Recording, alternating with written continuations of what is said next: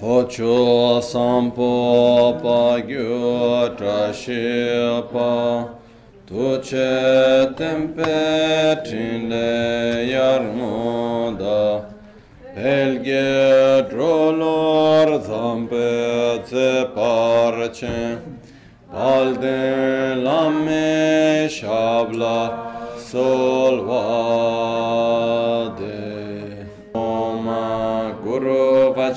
da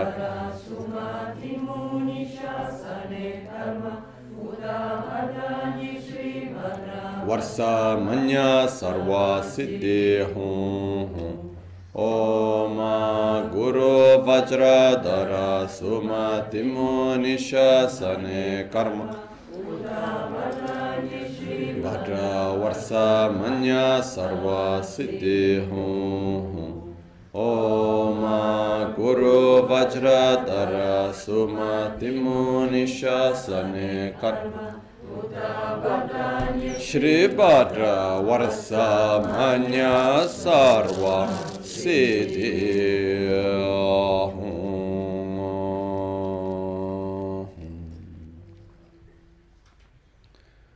dhāgī chēcūn lāma tu chē chē nyamdā dālā tu chē sikso sō gēbē shēsān dālā tendu oyōn sūngē nāwā tsē tu sō tsē chē nyingnē sōwā dēbē tsē dēchēn korlō usō lekshūn yīlā sāmbē dēdē mā lūpā gēmē lhūngē dhūprā jīngē lō tsōnyī sōdān dikdūn shakbē tsē dūngē namkē yīn sō lekshūn lapchen tsonyi yonso tsopa dan chera nye tun chanwara jingelo chancho parge nyin tsen tukun tu nyu peme siudru lekshu chancho drube gegen kun shishi tungen de la drubra jingelo dagi lona chola chopa dan chemin samchor ngenpa shiwa dan chedan tumbe dede malupa beme lungi drubra jingelo dorna tengne tsera thamche da techi pardune kav thamche tu. Rese kyamne lama kele me tukche chengi dala sikso so gongyab drewe nyamda dacha la jetsun lame tuje rab gongne koda sungi nawa dralme tu nyamsu nyongwe kesan toprasho kewa kuntu yanda lama dan rame cheki pela longche ching 사단 람기윤데 랍존에 노르체 창게 고바 뉴르토베쇼야 파큐케 고단다게로 파큐케 순단다게 툭단다게 예 퇴여메 칙도 징게 알로야 마큐케 고단다게로 마큐케 순단다게 나 ma kyu ke tuk dan da ge yi ten yer me chik tu chin ge lo om muni muni maha muni shakya muni oh. Sāshī pūkī chūshī mētō chāng rī rāb līngshī nidē gēmbādī sāngē shintū mīgdē ulvārgī drogū namdā shīnglā chūpārāshū pūlchūng kēnsē chūnsī būmchītē tāyē drodi pēndē kundē cēl kēdā yundu nēdāng pēlvē chīr sabge chöge charba aptu sol yeda guru ratna mandala kam niryataya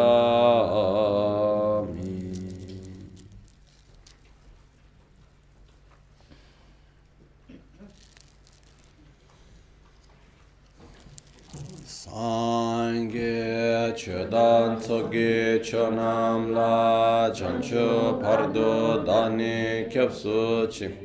Dagi chinso gibe sonam gi Drula pinchira sange drupa resho Sange chedan tsoge chonam la. Chancho pardo dani kyapsu chi. Dagi chinso gibe sonam gi drola pinchira sangye druparesho. Sangye chodan sogi chonamla, chancho pardo dani kyapsuchi. Dagi chushe gibe sonam sonamgi, drola pinchira sangye druparesho. In the Buddha, Dharma, and Sangha, I take refuge until enlightenment through the practice of generosity and the other perfections. May I attain Buddhahood for the benefit of all sentient beings. It is said that we have two main forms of ignorance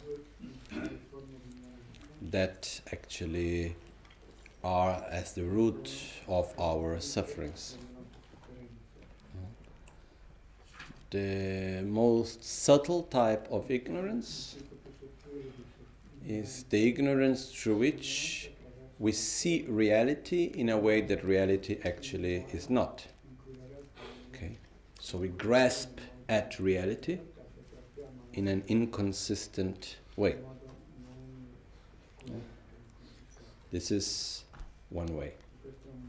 The other type of ignorance is the ignorance in which, when we make an action, we are not able to see what type of result it will bring. And when we experience a result, we have no idea which were the causes that created that result.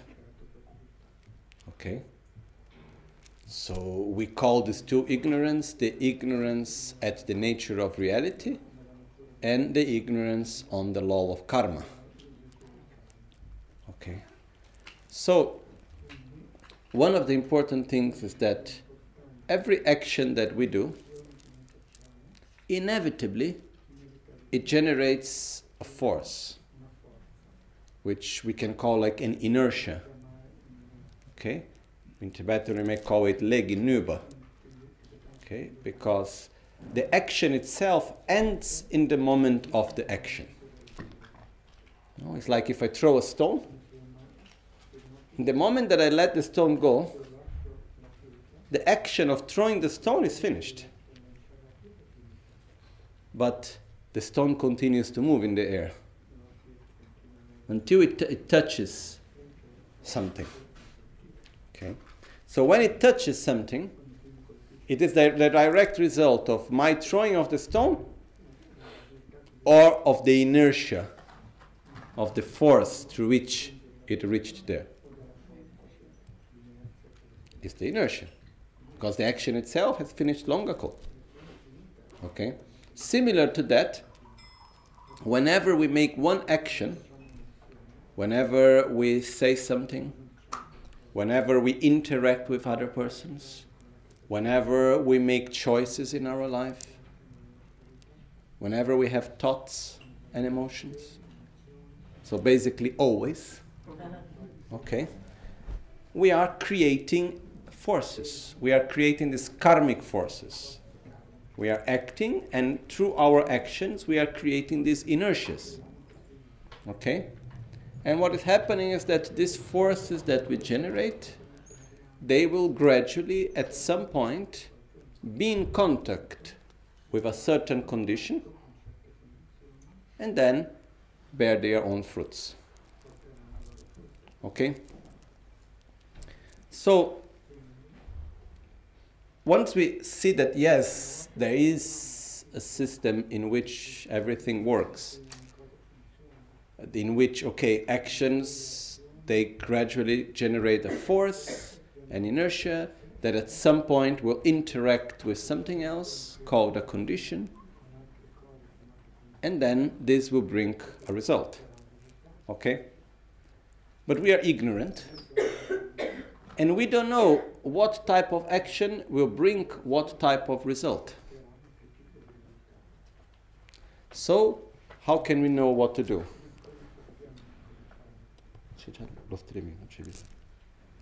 So, what do we do? we need to rely upon people that are wise, that have had experience, and they know okay, look, this type of action will bring this direction of result.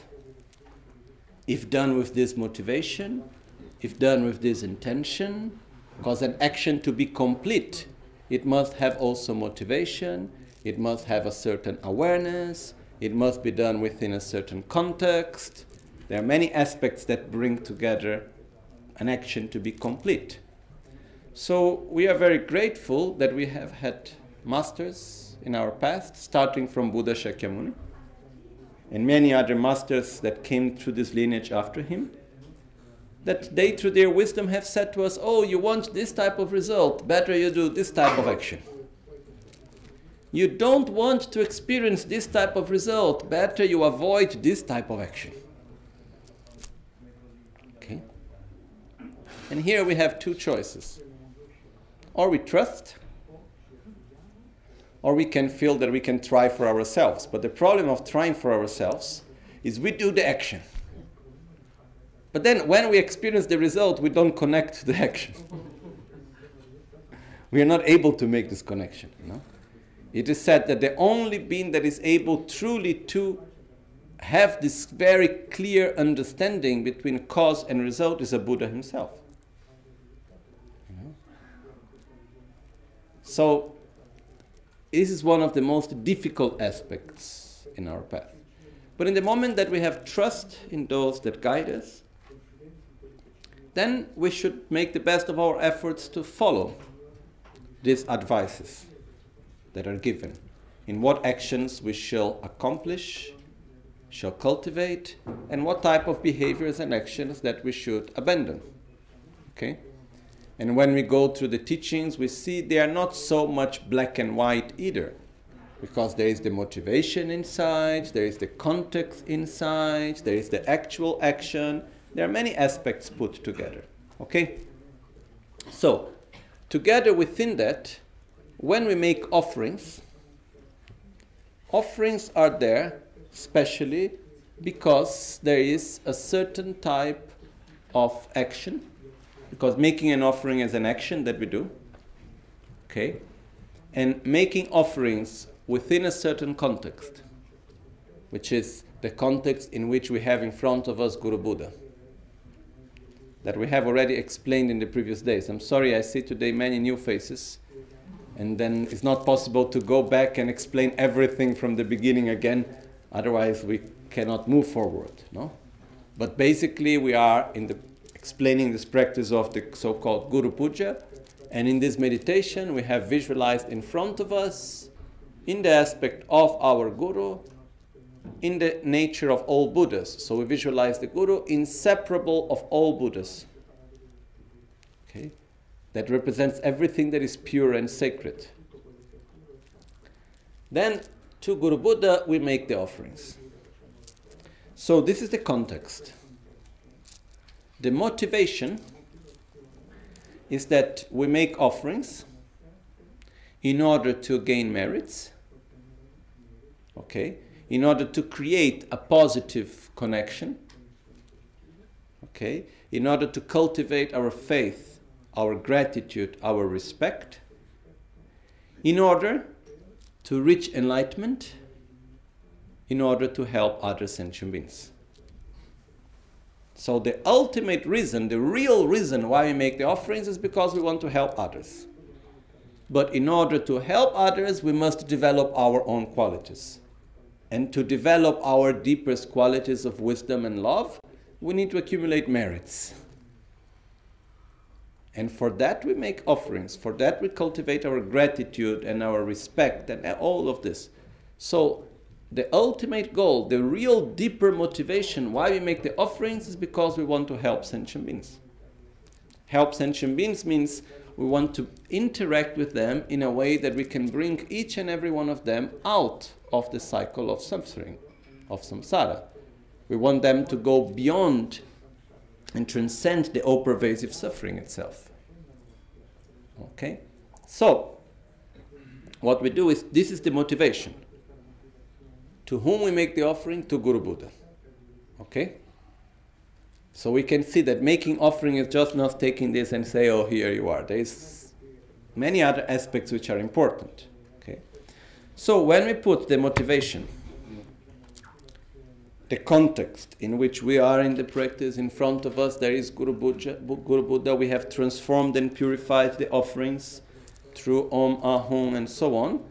Possibly we have meditated that the three circles of offering, which means the one that is offering, the actual offering, and the one that received the offering, they are all empty of inherent existence.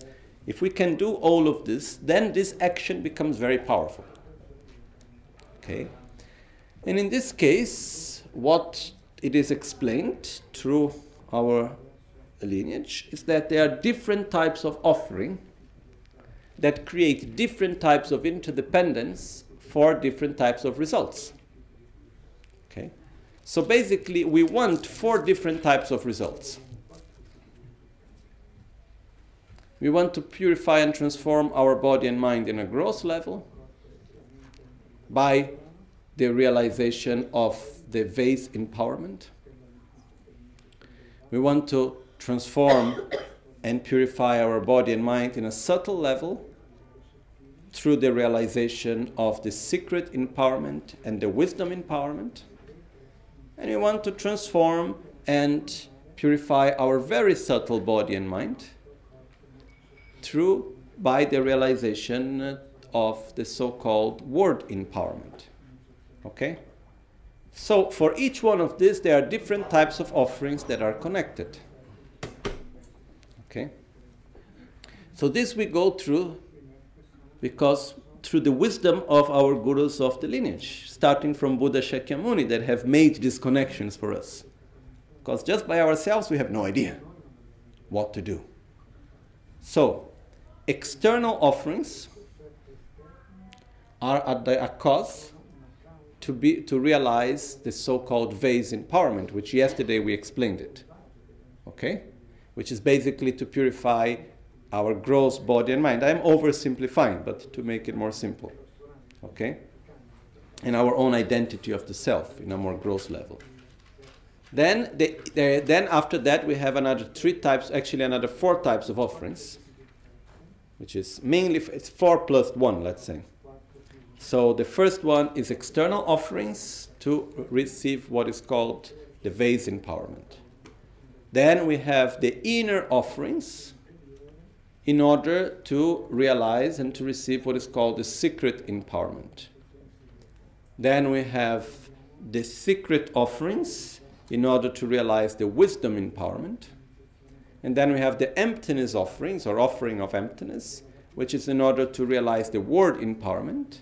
Then we have the offerings of medicine and service, which is in order to be able to keep purely our own commitments or samayas. Okay? So this is how the offerings are structured. And uh, yesterday we went through the external offerings. Today we will go through the other three types of offerings. Okay? Possibly the fourth one also, uh, which is the fifth one. Okay, I just want to say something before we enter into them. These are very profound aspects of the path. These are not things that we can understand within an hour of explanation. These are things that may take time. And this is one of the reasons why they are explained through metaphors, through symbols, and uh, for most of us, very often, there are concepts that do not exist in our own culture and our own understanding. So even the words doesn't mean much because we lack the concept. Okay? So I will try to explain in the best of my abilities in a simple way my understanding, trying to make it simple about what it means by each one of these types of offerings and to try to go a little bit beyond the symbol. Because one of the mistakes that we do sometimes, we take the symbol for the actual meaning. When actually the symbol is to represent something else. Okay? When we have a symbol, it is there to represent something. It is not there to be taken literal. Literally, okay? So let's go through it. We are now in verse number um, 34. Okay? I know that for many of you, especially if you are starting to listen to Buddhist, to, to these teachings of this tradition, it's not since a long time, you are new to it, a lot of this may seem a bit strange. And uh, this is one of the difficulties that I have sometimes, which is very often we have context in which we have people that have been through a process of learning through a long time and that have already developed certain concepts, have built up some building blocks in order to able to be able to build up some different concepts. And we have new people which have not yet had the opportunity to build up these other concepts and then uh, somehow we need to move on with the explanation, but we cannot uh, at the same time not take into consideration those that are new. So I try to make a middle way in between. Okay? But at the same time we need to move forward. Otherwise then we go otherwise we go back and we start from the beginning. So luckily they are the recordings, so anyone that really is interested can always go back and listen again and then have a better understanding as we move forward. Okay? So, verse number 34. kurkundan de sambo tringe che roge pelzin ge che tunga da chakyo nga dan droma nga so barwe dutsi gyatso che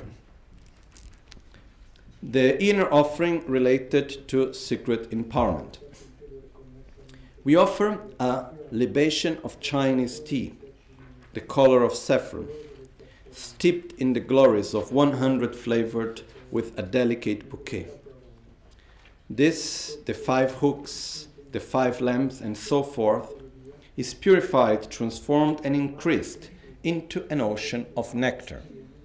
What does that mean?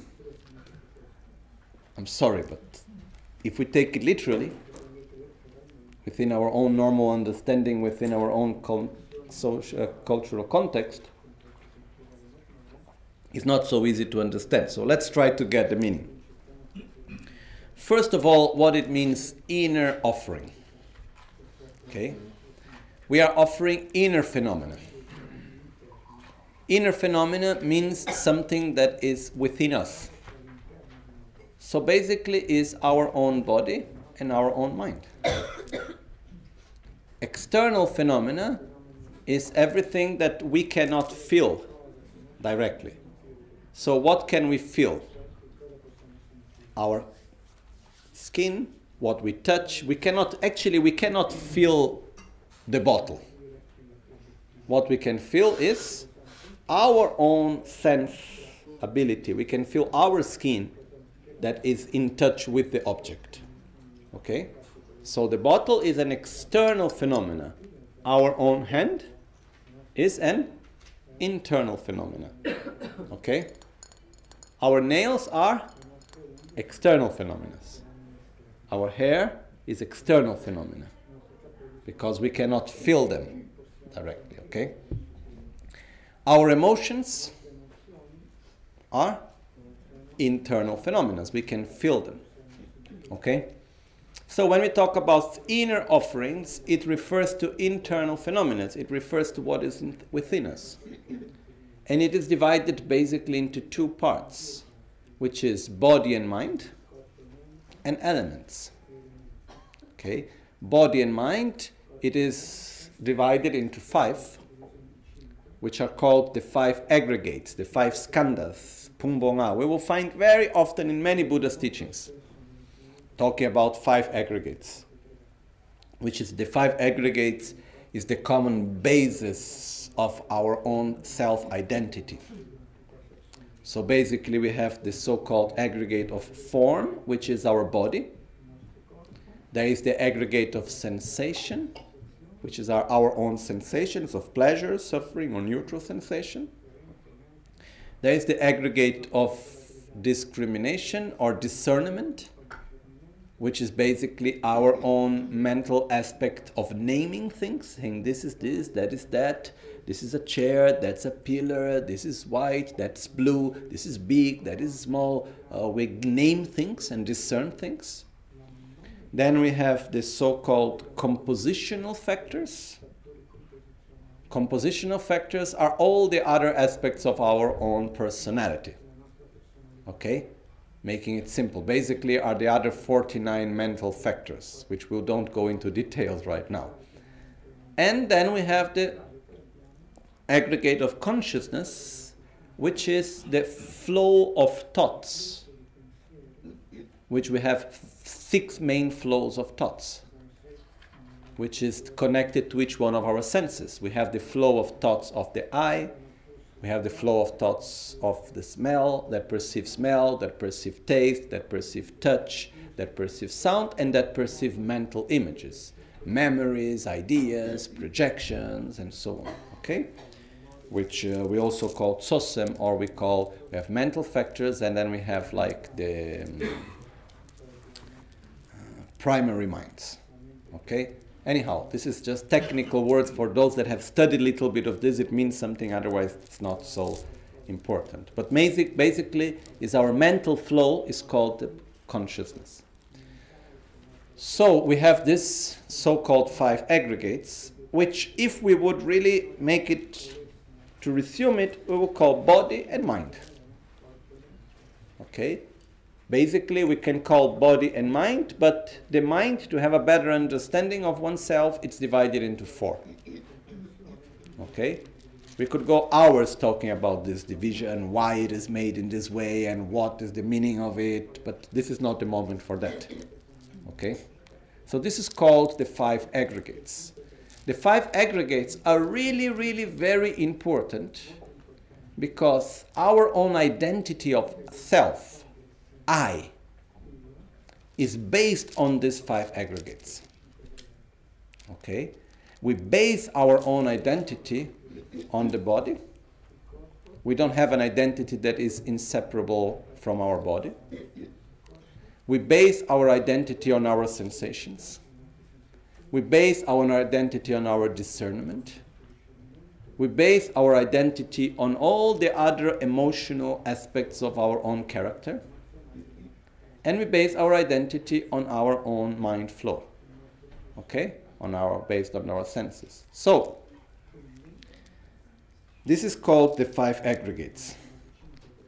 On the other side what goes deeper into the body is the details of the body is the five elements. Okay? The body is made of five elements so with the five elements, we have wind, earth, water, fire, and space. These are the five elements that constitute the body. Okay? So, when we talk about making the offerings, what we will call inner offerings is that we are offering our own body and our own mind manifested through the five aggregates. We go into more details, so we offer the five aggregates and we offer the five elements. Okay?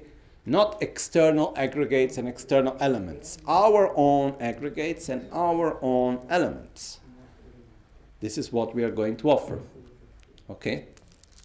So, right now, most of us, we will see our own aggregates and our own elements as being impure. Okay? Also because the aggregates, right now, as we are within this cycle of suffering and so on, are called in Tibetan Sakche Nyerlingi Pumbo. Sakche Nyerlingi Pumbo means the heap, because aggregate means heap, where things accumulate. Okay? So is the heap of accumulation of uh, is the heap of accumulation of the results of impurity. Okay? Basically, it means it's where the results of our mental defilements and our karma manifest.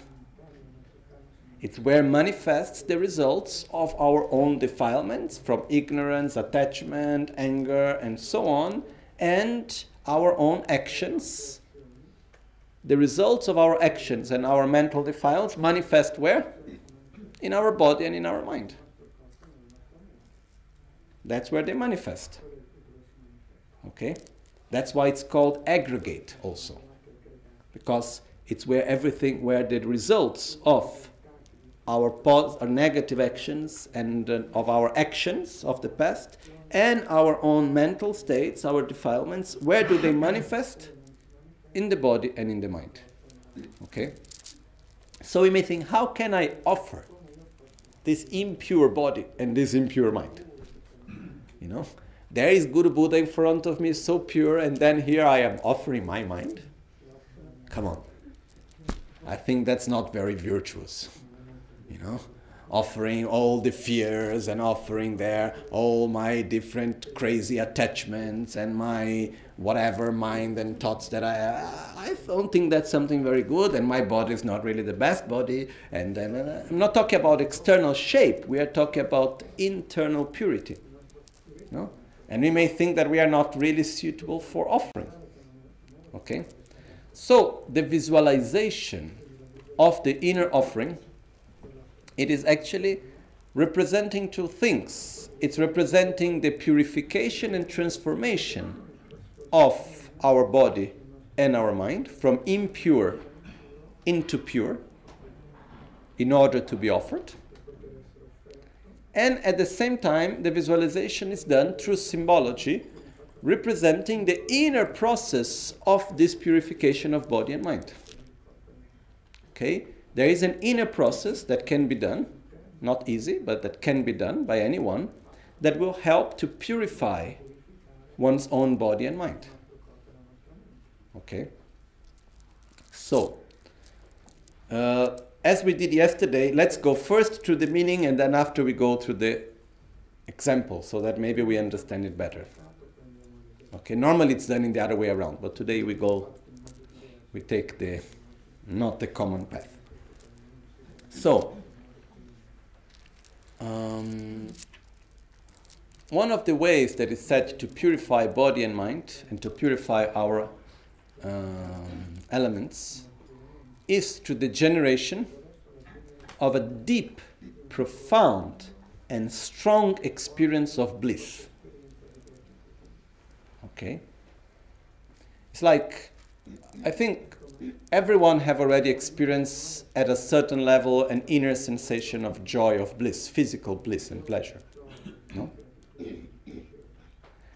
if we experience pleasure it depends the level of the pleasure in the moment of the pleasure there is no pain there is no worry there is no mental elaboration of who knows what uh, in that very right moment, there is this moment of peace. Even the small type of pleasure, if I drink water and it's nice, during that very nanosecond of pleasure, mental elaboration somehow cease. Okay? So, what happens is that the stronger is the state of bliss, the more our subtle energy winds will absorb through our central channel. And this will generate a deeper level of consciousness, non conceptual state, which is the way through which we can use to purify the mind. It doesn't mean that this will purify the mind by itself, it must be united with wisdom. Okay? But the process of bliss would naturally, naturally bring the mind to a deeper level of consciousness. Entering to a deeper level of consciousness by itself alone is nothing special. Because the direction that the mind, the more subtle mind goes, is the less is the direction where the less gross level thought was. So if I am very attached to water, and I grasp at water and I drink water. Ah, and I feel this extreme great bliss, and this brings me to a little subtle level of consciousness. Which direction am I going? Attachment. So, what happened is I am familiarizing myself at a deeper level with attachment.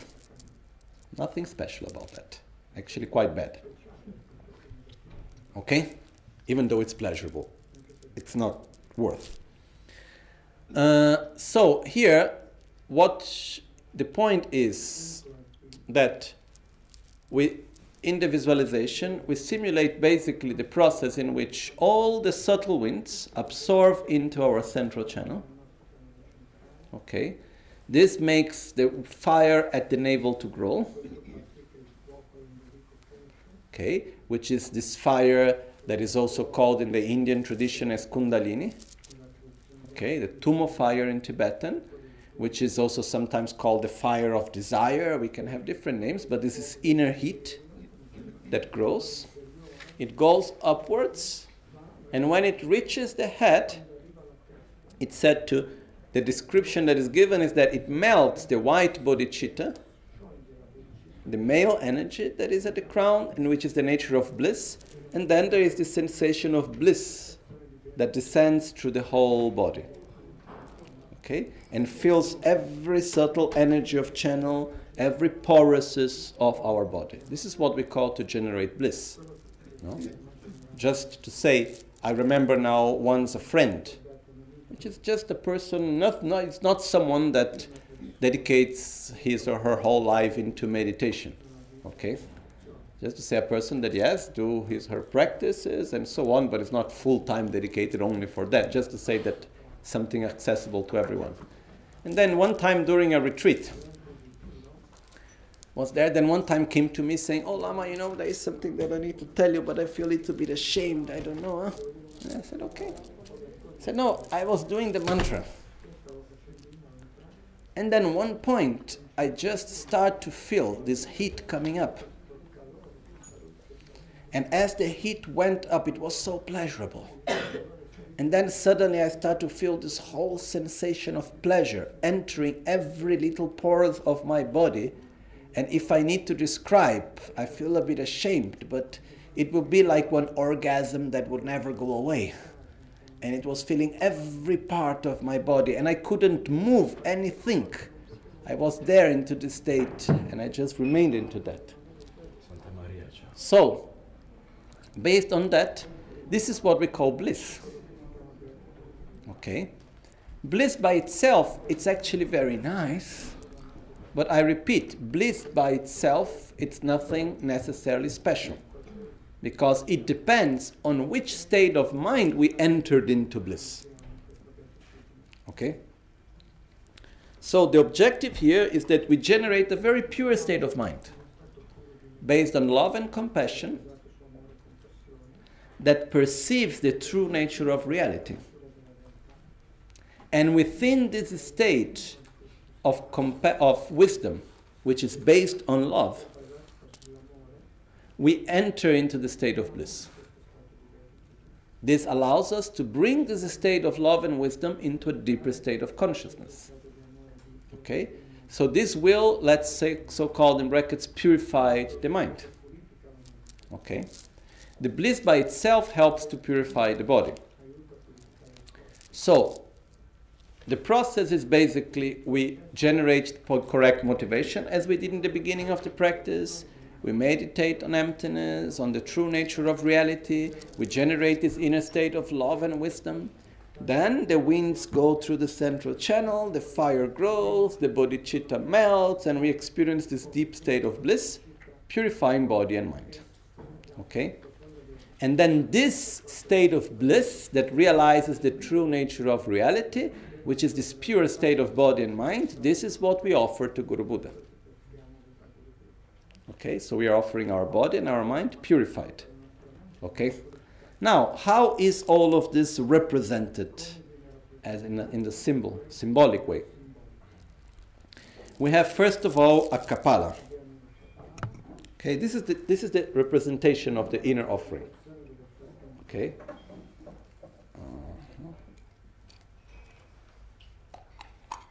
So,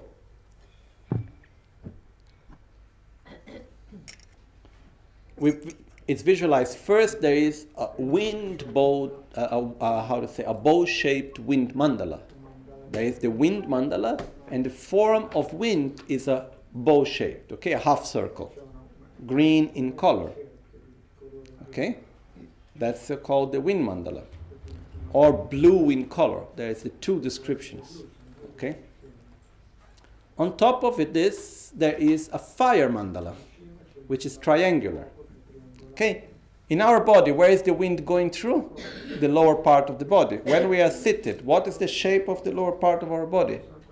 It's a half circle. Okay? And even the lower part of our body have the same shape. Then where the navel is, okay, is the, where the fire grows, and this is triangular. Okay? So on top of this there is a fire mandala. Okay? The fire mandala, on the three sides of it, there are three human heads.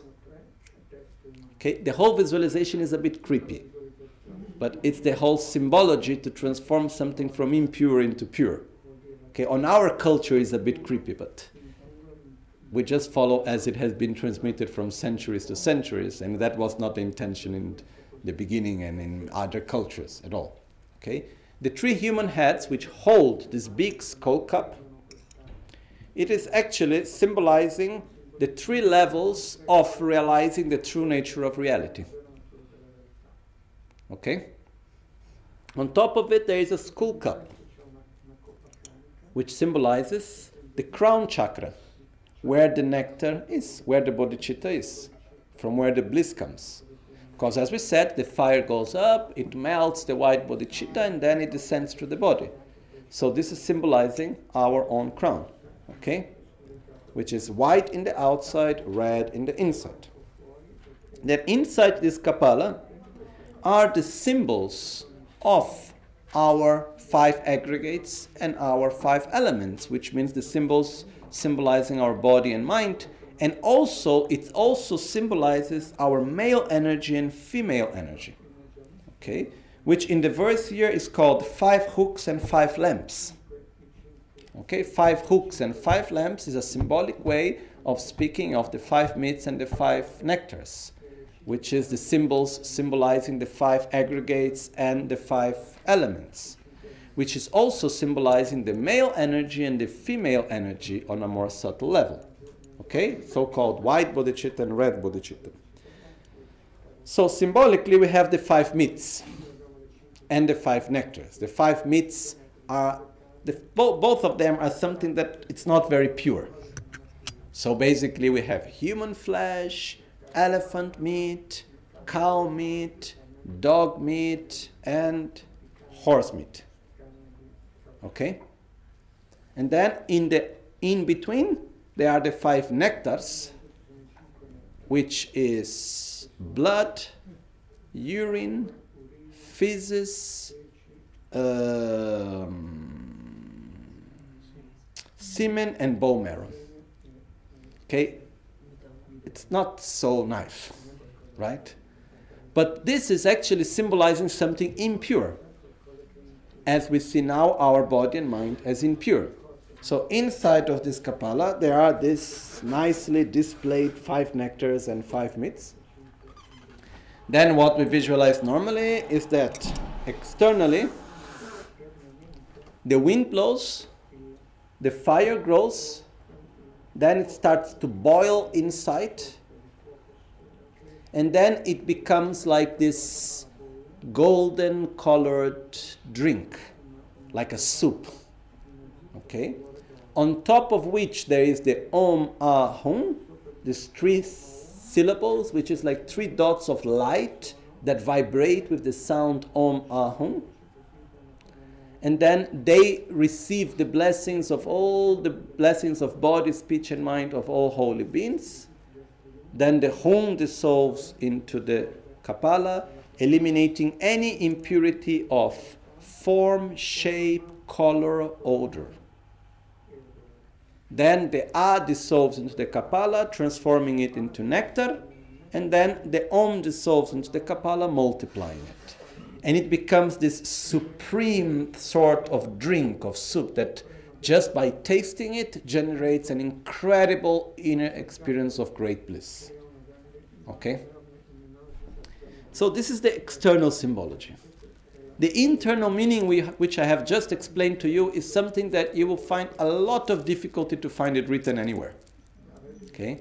most of the commentaries, wherever you will look, they will explain just external symbology.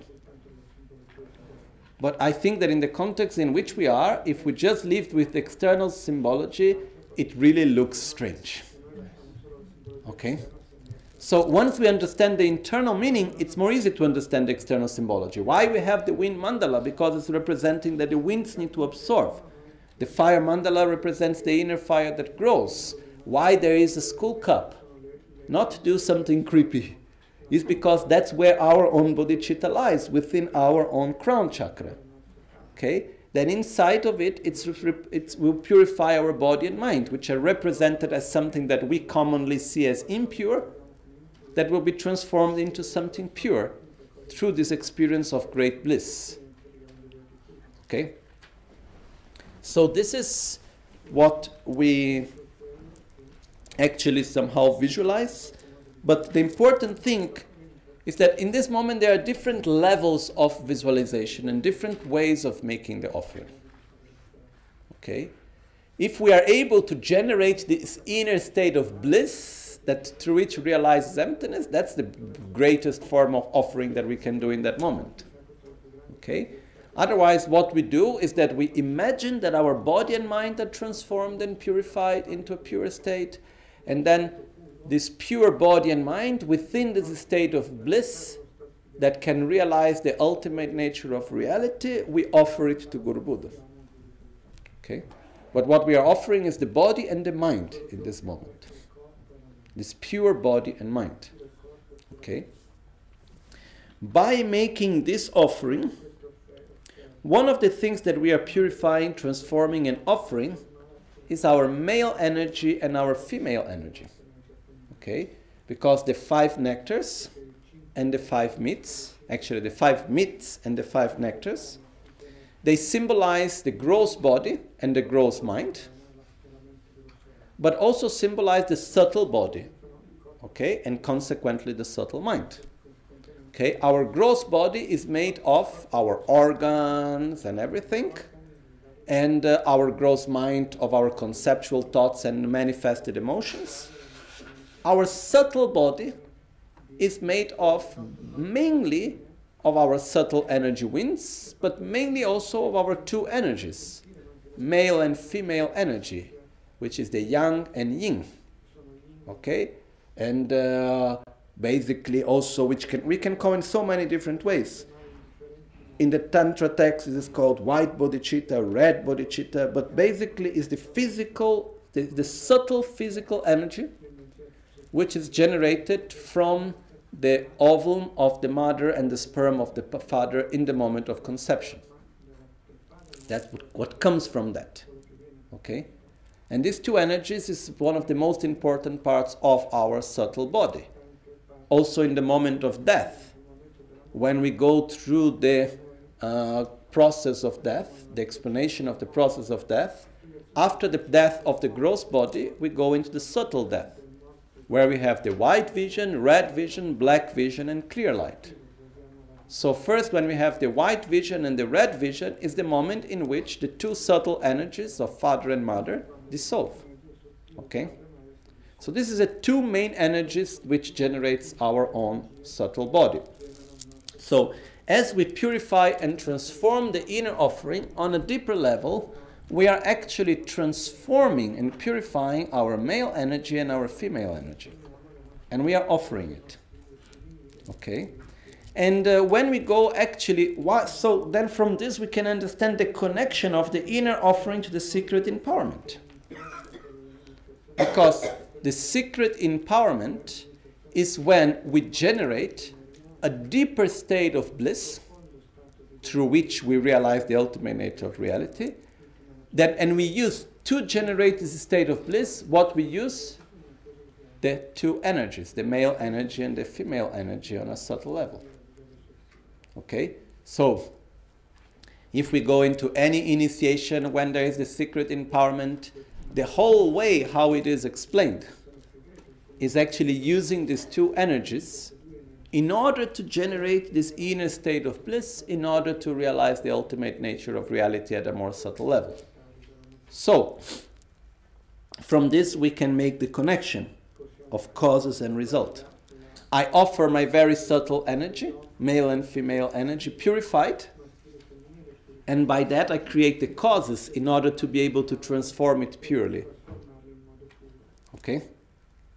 So, sorry because these explanations for some may mean a lot, for others may not mean much. But uh, somehow it's good just to explain them. Okay? Because we don't have the context in which we say, okay, now we have a meeting and teaching only for those that have already gone through this, this, this, and that, and then after we make a public teaching. We don't have this opportunity so much, so we put everything together, and uh, I believe that secrets remain secrets in the moment that only those that are able to understand get it. So there is no any real issue here. Anyhow, this is when we make the inner offerings, okay? Then we can go into different explanations. For example, when it says in the verse, we offer a libation of Chinese tea, there are different reasons for the Chinese tea. There is, it's not because I like very much Chinese tea, but uh, basically there are many in the text. There is a lot of explanations of the qualities of Chinese tea and the actual symbology, meaning of it, and so on and so on.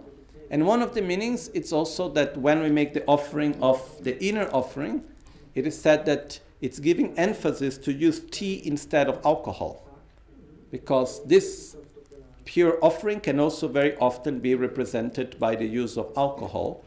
But in order to give emphasis to the importance to abandon the use of alcohol, because it takes away the clarity of the mind and it can be something very harmful for one's own life and spiritual practice, it's giving emphasis in the use of tea. So Panchen Losang Gyaltsen brings the quality of tea and brings into that also to give emphasis into that type of morality for one's own life. Okay, this is explained in a commentary also. Okay, let's move forward. I think it's more or less clear, no, the inner offering. Okay, so technically, what we can do is that in this moment of the inner offering, we take again the dorje and the bell into our hand, which we put down in the moment of the mandala offering. Okay? And when we start, first we uncover the kapala, if we have a kapala with us.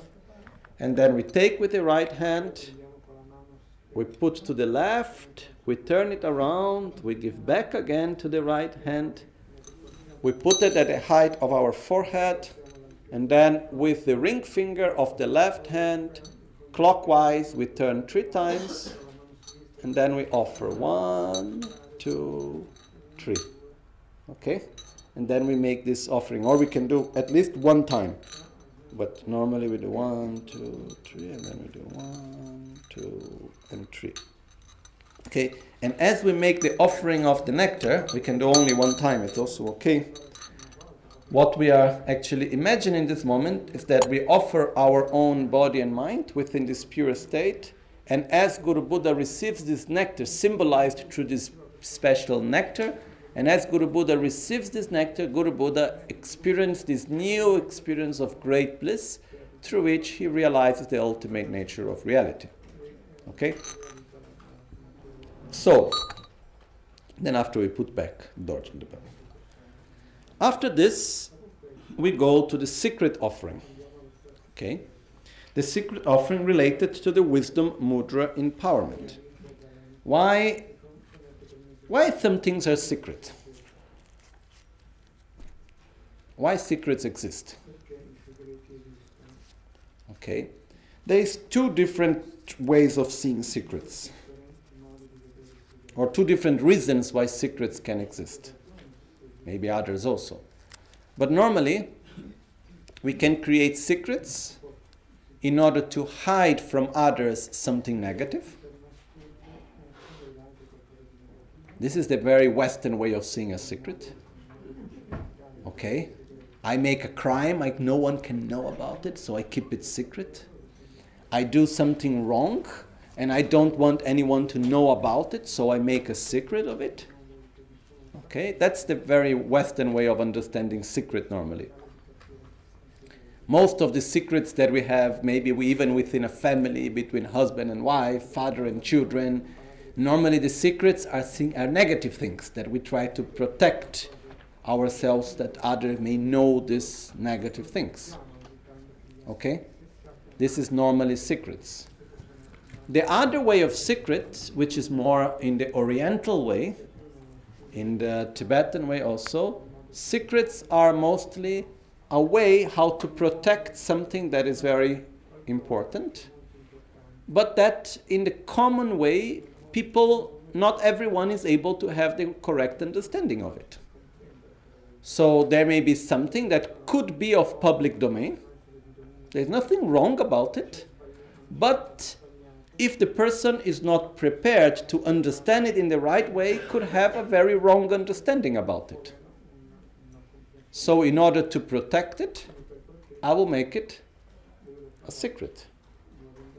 Okay? Um, making one example.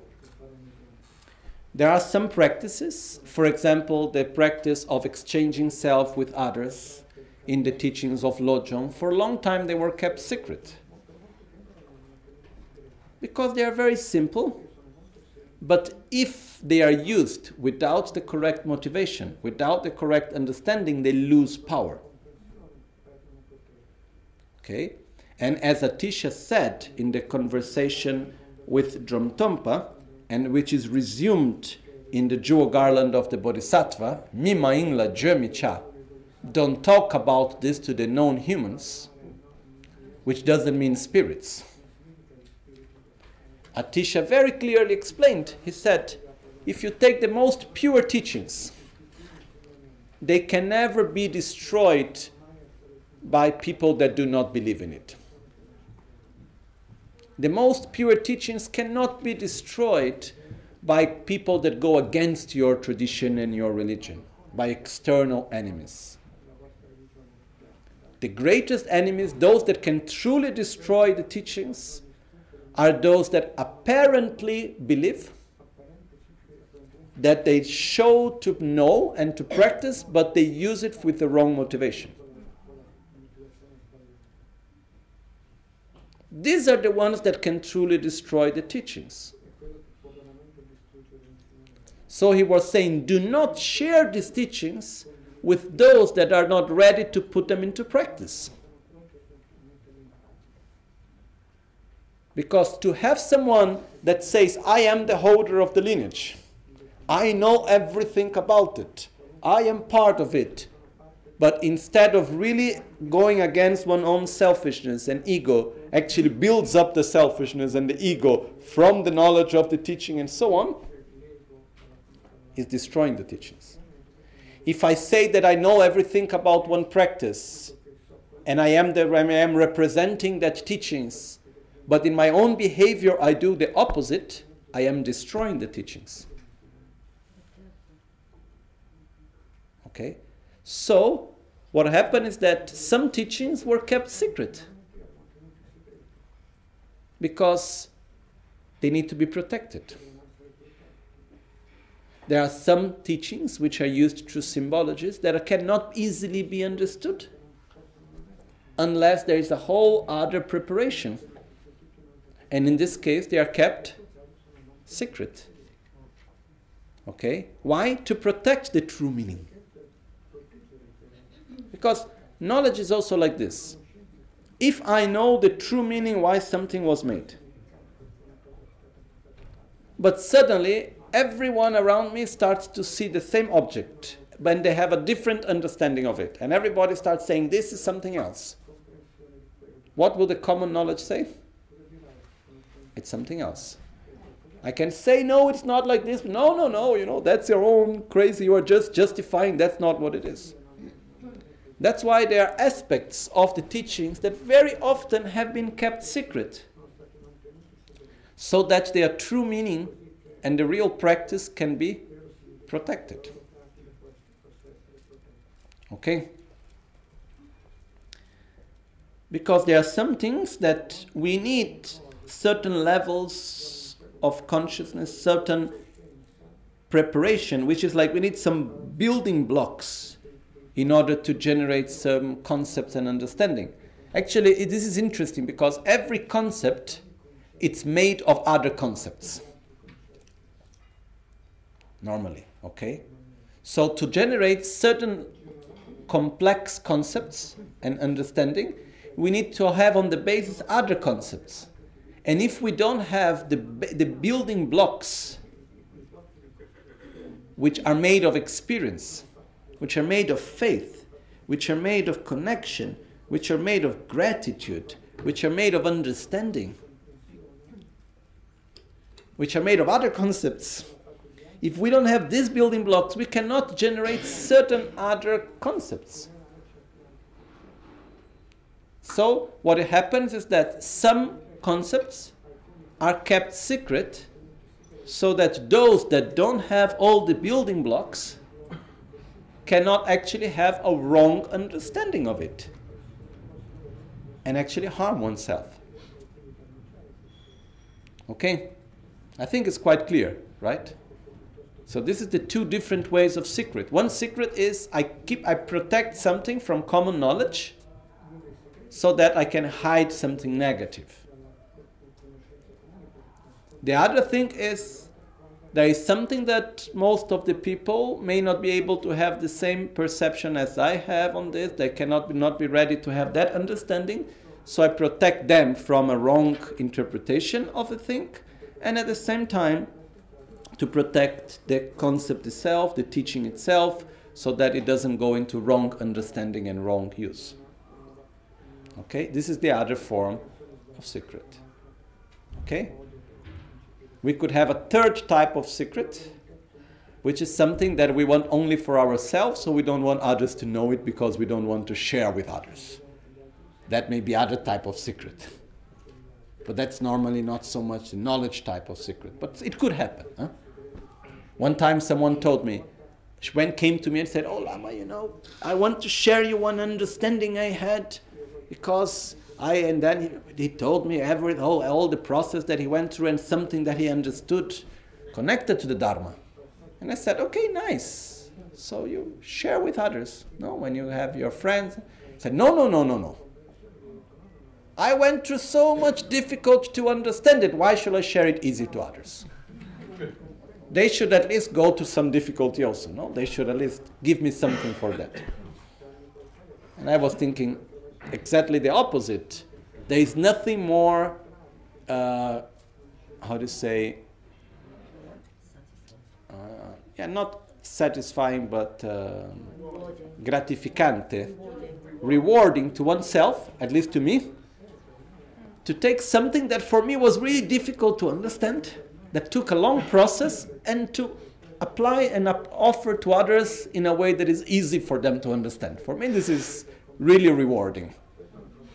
It's really pleasurable for me. But uh, this is the choice of each one. But when we talk about secret, there is this type. So normally, whenever in the context within Buddhism, we see the word secret, it's always there, meaning there is something that in the common knowledge could be wrongly understood. So, because of that, it is somehow protected. Okay?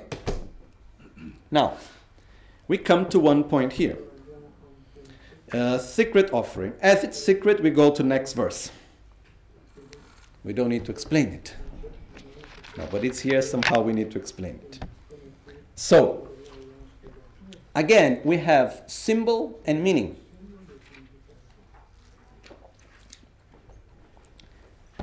So let's go again to the meaning first. Secret offering is related to the wisdom mudra empowerment. The secret empowerment that just came before, it is actually um, purifying the subtle body and mind through the purification of the two elements, which is the male energy and female energy. Okay? The so called wisdom empowerment, okay, it is actually when we generate this deep state of bliss, which is purifying body and mind on a subtle level, through the union of the male and female energy. Okay?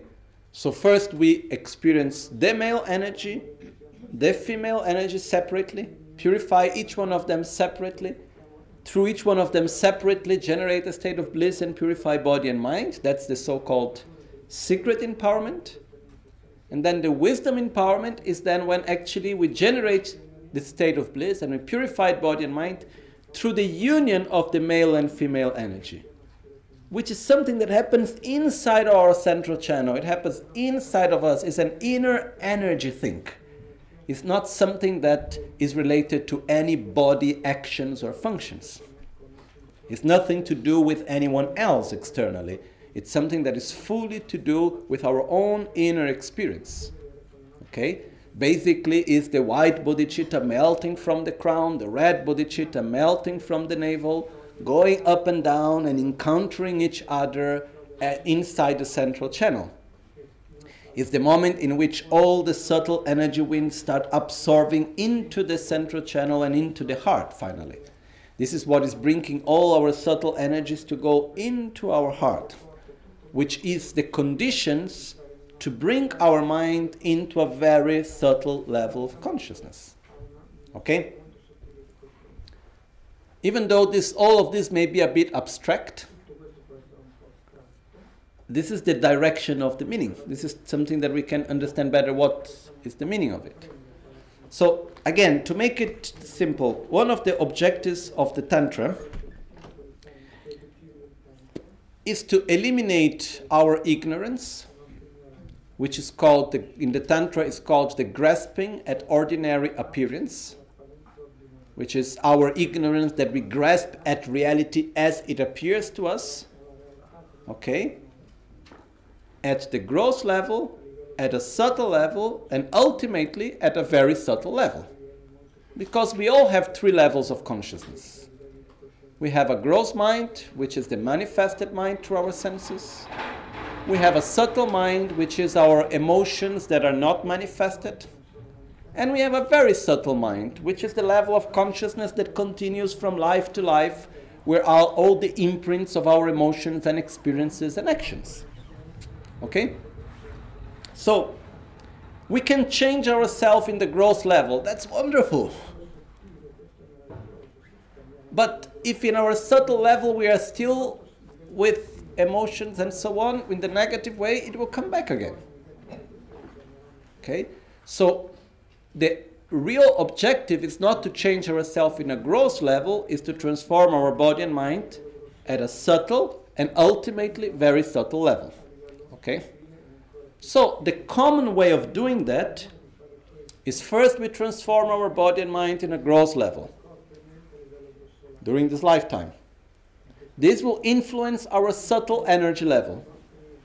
And this will influence our very subtle body and mind, creating positive imprints and so on.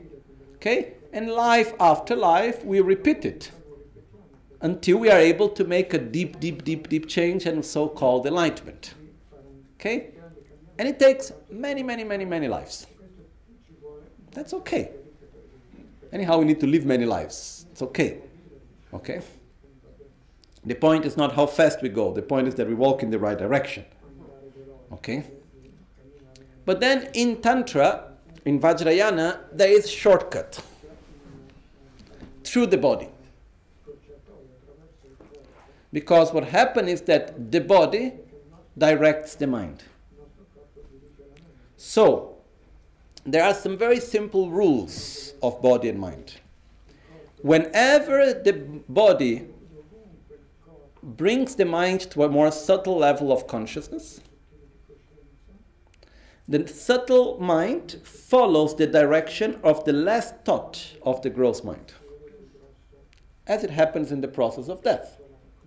Okay? So, for example, when we fall asleep, we enter into a slight more subtle state of consciousness. Which direction our subtle mind will go? The state of mind that we were in the moment that we fall asleep. Okay?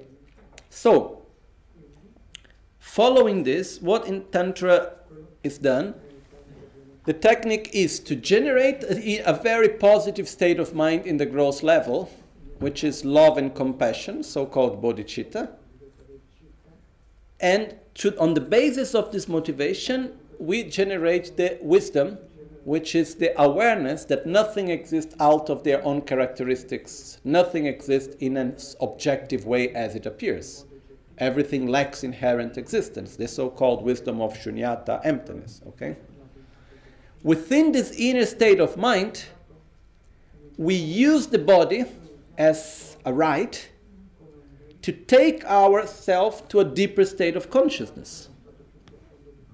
Okay? And we go to a subtle state of consciousness. And if we do this within a state of wisdom, of love and wisdom, we will generate love and wisdom at a subtle level of consciousness and transform our mind at a subtle level.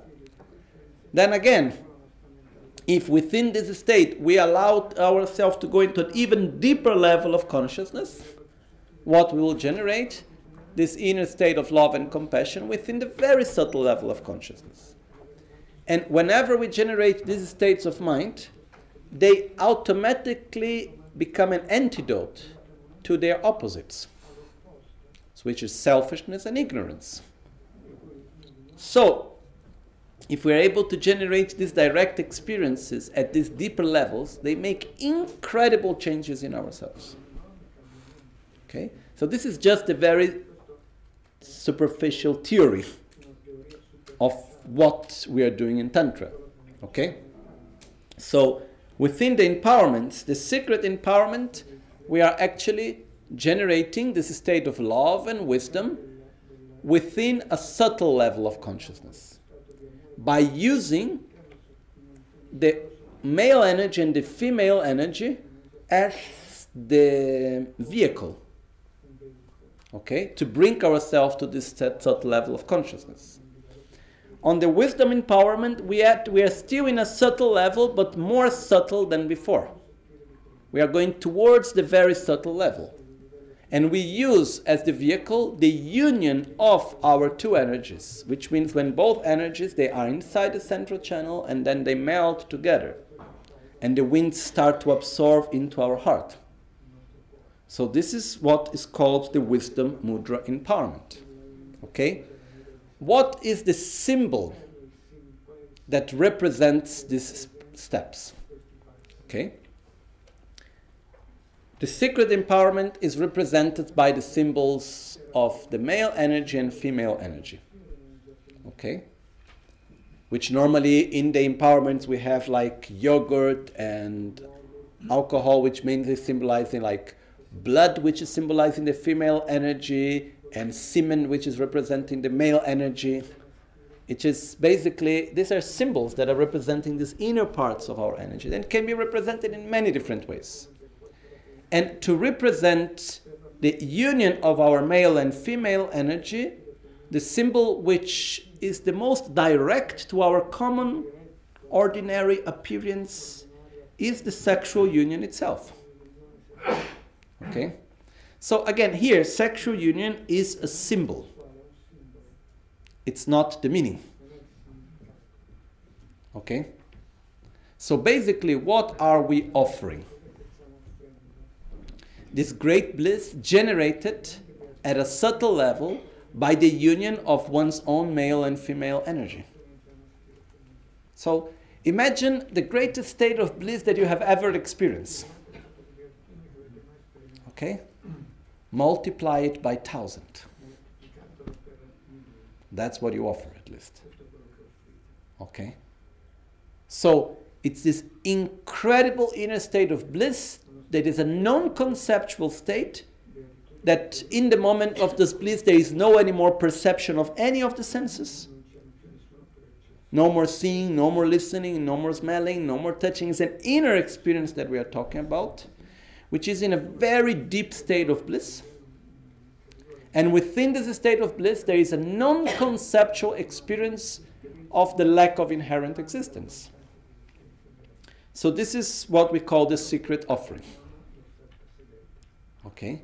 This is what we offer. So, what is the symbol through which we make this offering? The symbol that is represented is the external union of the symbols that represents male and female, which is man and woman. Okay? This is an external symbology through which we are making this offering. So we go through the text. Palzin shi gyutse lage shinke ngage zedu gyume chagya namkya bul. We even offer voluptuous, illusion-like consorts, a host of messenger dakinis, born from place, from mantra, and spontaneously born, having slender figures, aglow with the vibrancy of youth and skilled in the 64 arts of love. Okay? When we go into the texts of Tantra, such, for example, as the commentary of Guhya Samaja or Heruka and others, for example, in the Guhya Samaja, which I have studied, so I can talk about that as a reference, the whole commentary is divided into three parts how to develop bliss, how to realize emptiness, how to unite bliss and emptiness.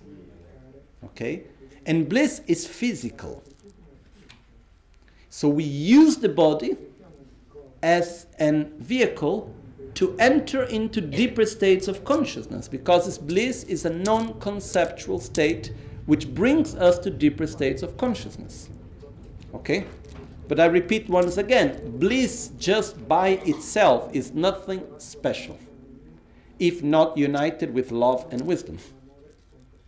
Okay? Bliss only by itself if united with attachment. Because most of the times, whenever we go for something that gives us bliss, any, any sense pleasure, from the pleasure of food to the pleasure of sex, what is our motivation? What is, our, what is the emotion that goes with it? Attachment and desire. We are fully directed to the attachment to the pleasure itself. So the more we gain that pleasure, the more we become attached to it, and the more we become dependent of it. Because every time that we are able to experience the pleasure, we bring that attachment to a deeper level of consciousness. It goes deeper into us. Okay? So it's interesting because this experience of bliss, it can or be an instrument, if used in one direction, to take us out of the cycle of suffering, if done with love and wisdom. More suggest, no, with love and wisdom, no.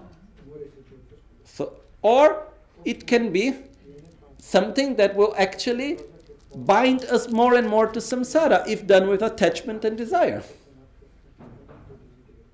Okay?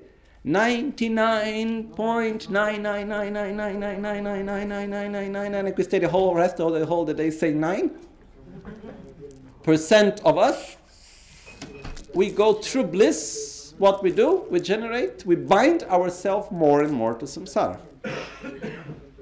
but actually it's an incredibly powerful tool okay so uh, one thing is that bliss is actually physical, as we have just explained before. And the physical bliss is used as a vehicle. Okay? And how do we generate physical bliss?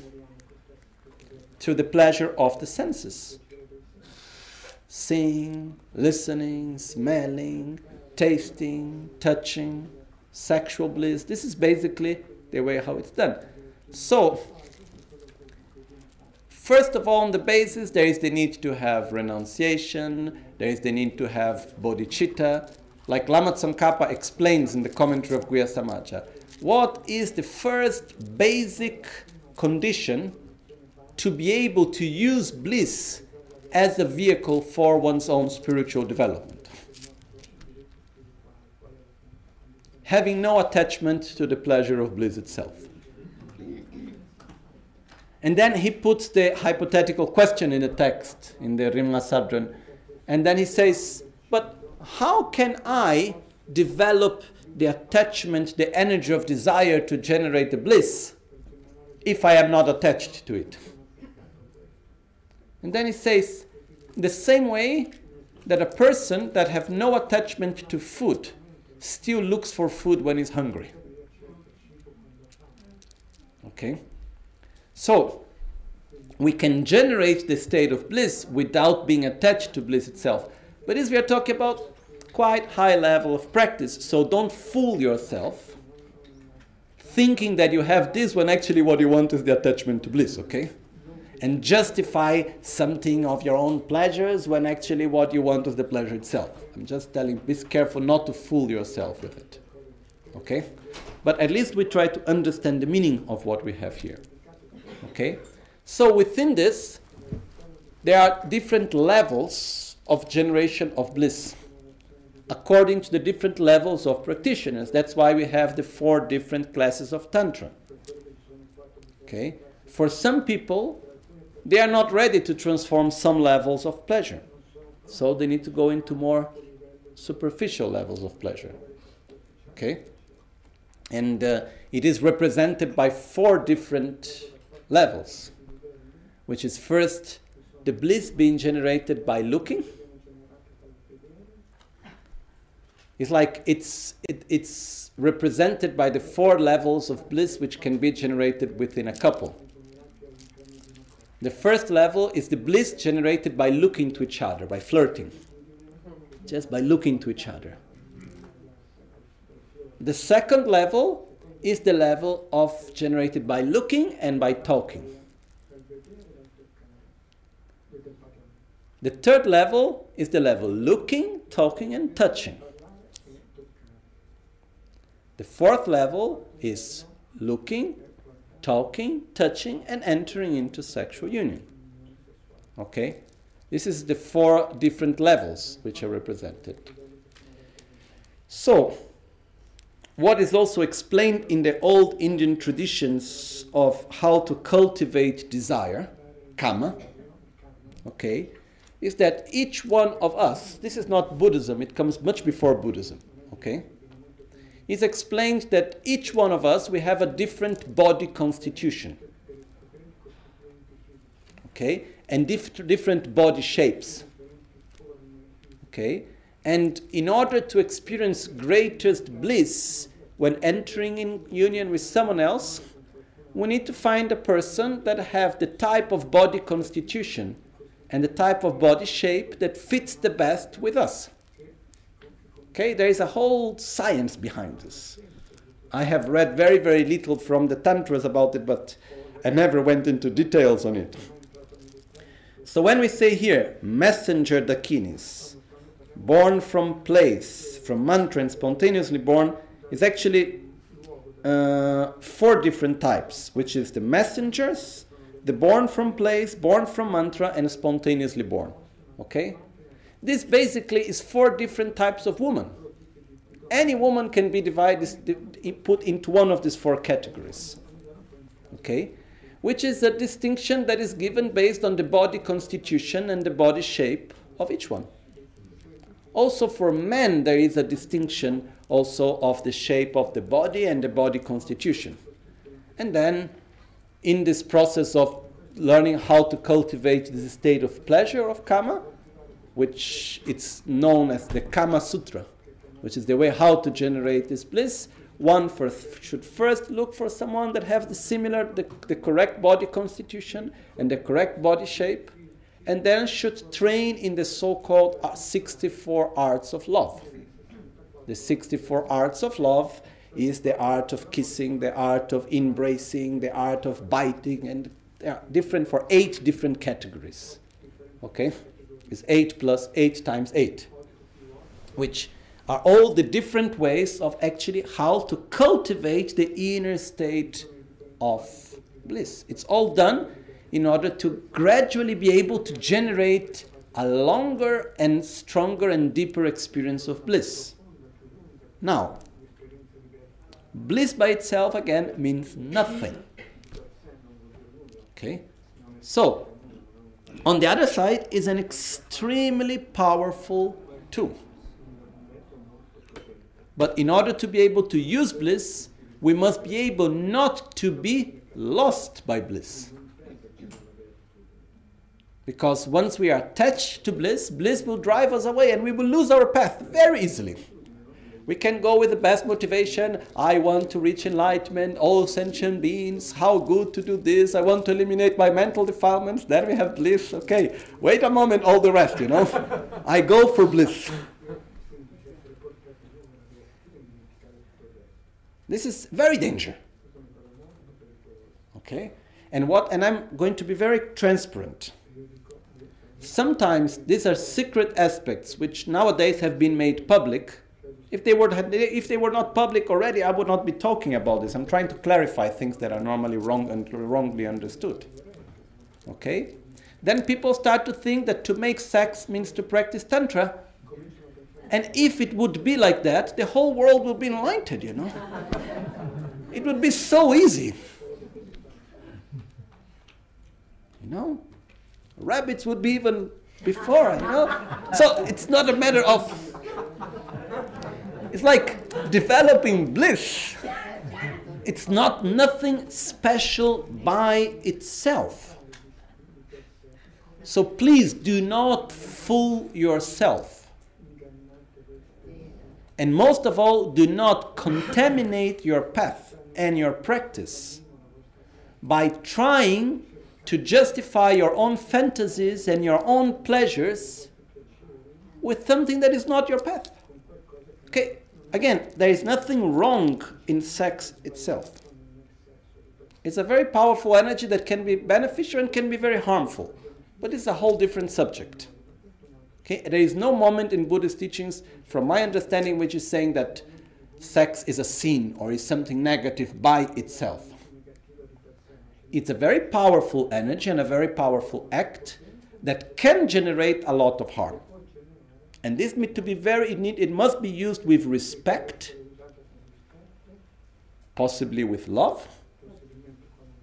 Okay, the way how we are nowadays, forget about it. The first thing which the way how mostly the sexual energy is being used, the first harm that is creating, from my own perspective, it's the destruction of one's own self-esteem. Because it's done with a lot of lack of self-respect. This is my own perception. Okay, but this we are entering into another subject. Okay? It's not a matter of doing something that is bad. It's a matter of protecting something that is sacred, that is, that is powerful, that must be used in a way that it's positive for oneself because sex has the ability to create connection between two people. And naturally, the state of sexual pleasure, of bliss, will bring the mind to a more subtle level of consciousness during the moment of pleasure. So, what I want to familiarize myself with attachment, desire, selfishness, or love, respect, you know, it's, it, it's delicate. So, what we have here is that we offer to Guru Buddha, which in the heart of Guru Buddha is Vajradhara. Vajradhara is in union with a consort, which means it's symbolizing that it's in this state of great bliss. So we offer a consort that melts into Vajradhatushvari, the consort of Buddha Vajradhara. But what it is representing through this symbology is that we are offering this deep experience of great bliss through which the ultimate nature of reality is then realized. Okay, I think I have been quite clear, no?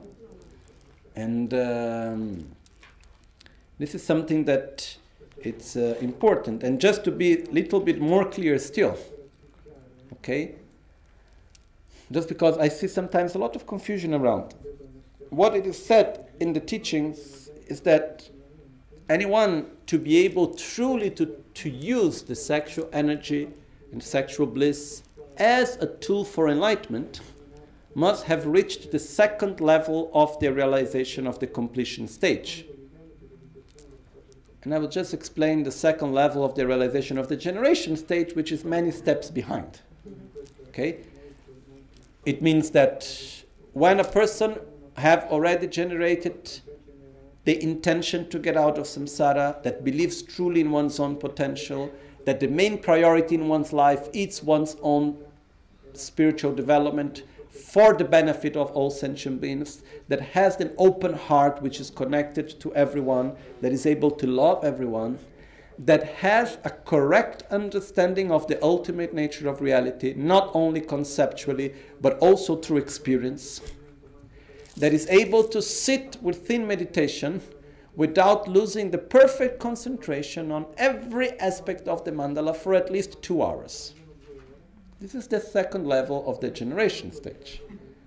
When one's entering the realizations of the completion stage, on top of all of that, there is the total control of one's own subtle energy winds.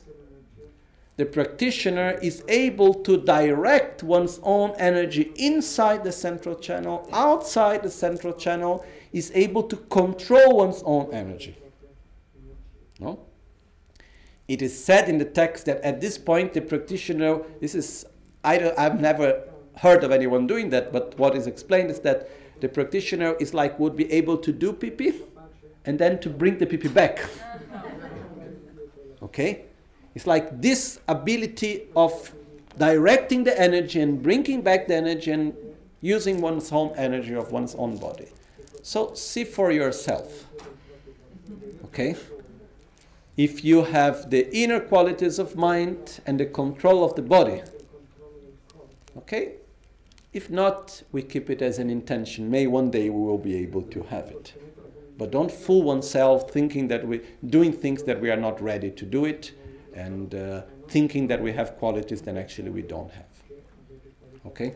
Sorry to be direct, but I think it's important just to make clear these things. Okay? Mm-hmm. Okay. Next offering. Uh, 36. 36 is the offering of emptiness or suchness offering related to the word empowerment.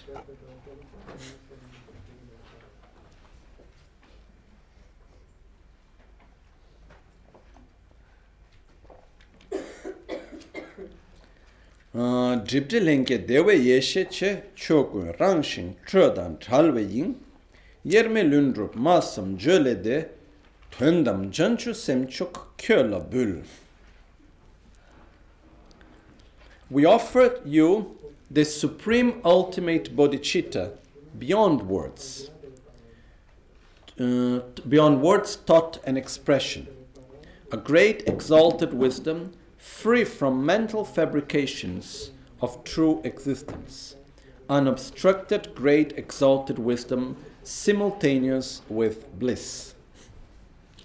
So, the word empowerment is called word empowerment because it's something that goes beyond any conceptual explanation. So it's called word empowerment because it is beyond word. Okay? Beyond word means it's beyond conceptual explanation. It's a deep, profound experience. And it's beyond conceptual explanation because it is to be experienced at a very subtle level of consciousness, which is called the very subtle mind of clear light, that it's a non conceptual state. So anything that may be experienced at this very subtle level of consciousness can never ever be put into words because it's a very deep non conceptual state. Okay? So, what is being said here is that this empowerment is to generate the state of bliss that realizes the ultimate nature of reality at a very deep, very subtle, non conceptual state of consciousness, which is called clear light. Okay? So, as we have seen, it's like each one of the empowerments is bringing the body and the mind, purifying the body and the mind from a gross level gradually to a subtle level until it arrives at a very subtle level. Okay? And once the practitioner is able to do this not only in imagination but in fact, and the best opportunity is death. Okay?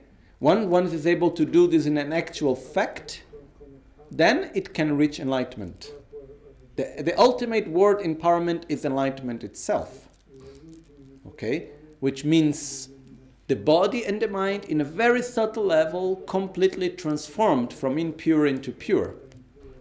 So that's why the body is called the illusory body, and the mind is called the clear light, so it's called the union of illusory body and clear light.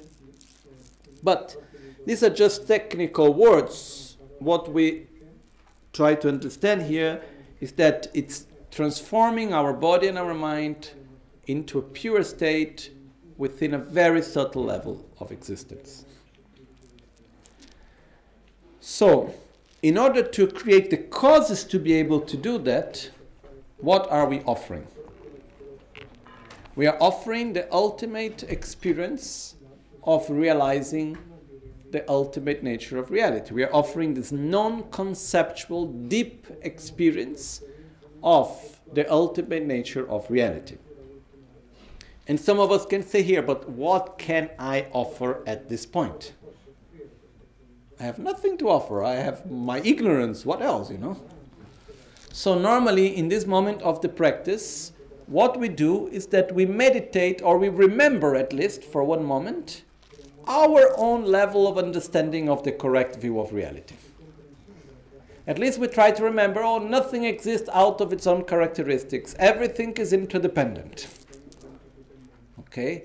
Uh, we try to say everything appears as being objective when actually it is subjective. Uh, everything lacks inherent existence. We try to grab our own level of understanding. Okay? And we offer that. Okay? Let me just check something in the commentary. One second only.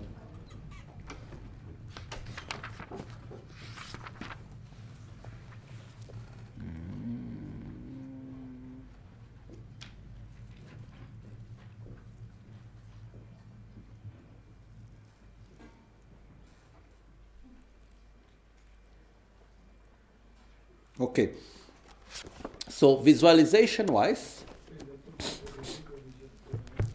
in the previous verse we have offered the consorts that have gone to Guru Buddha, absorbed into the Vajradhatushvari at the heart of Guru Buddha in union with Vajradhara, and enter into the union of great bliss and emptiness.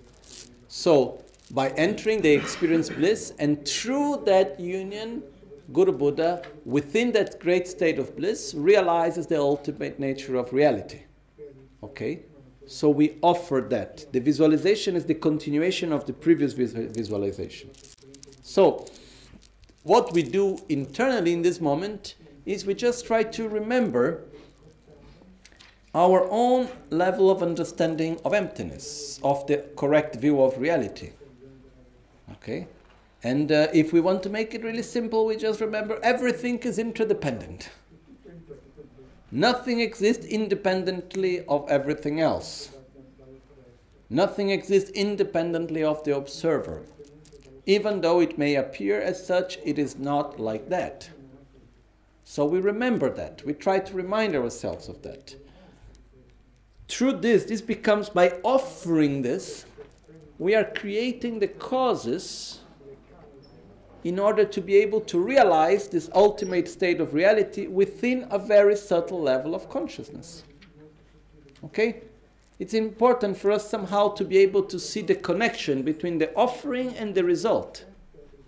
So we are creating causes. It's like putting a penny, no? Like one cent, in order to be able to make a billion.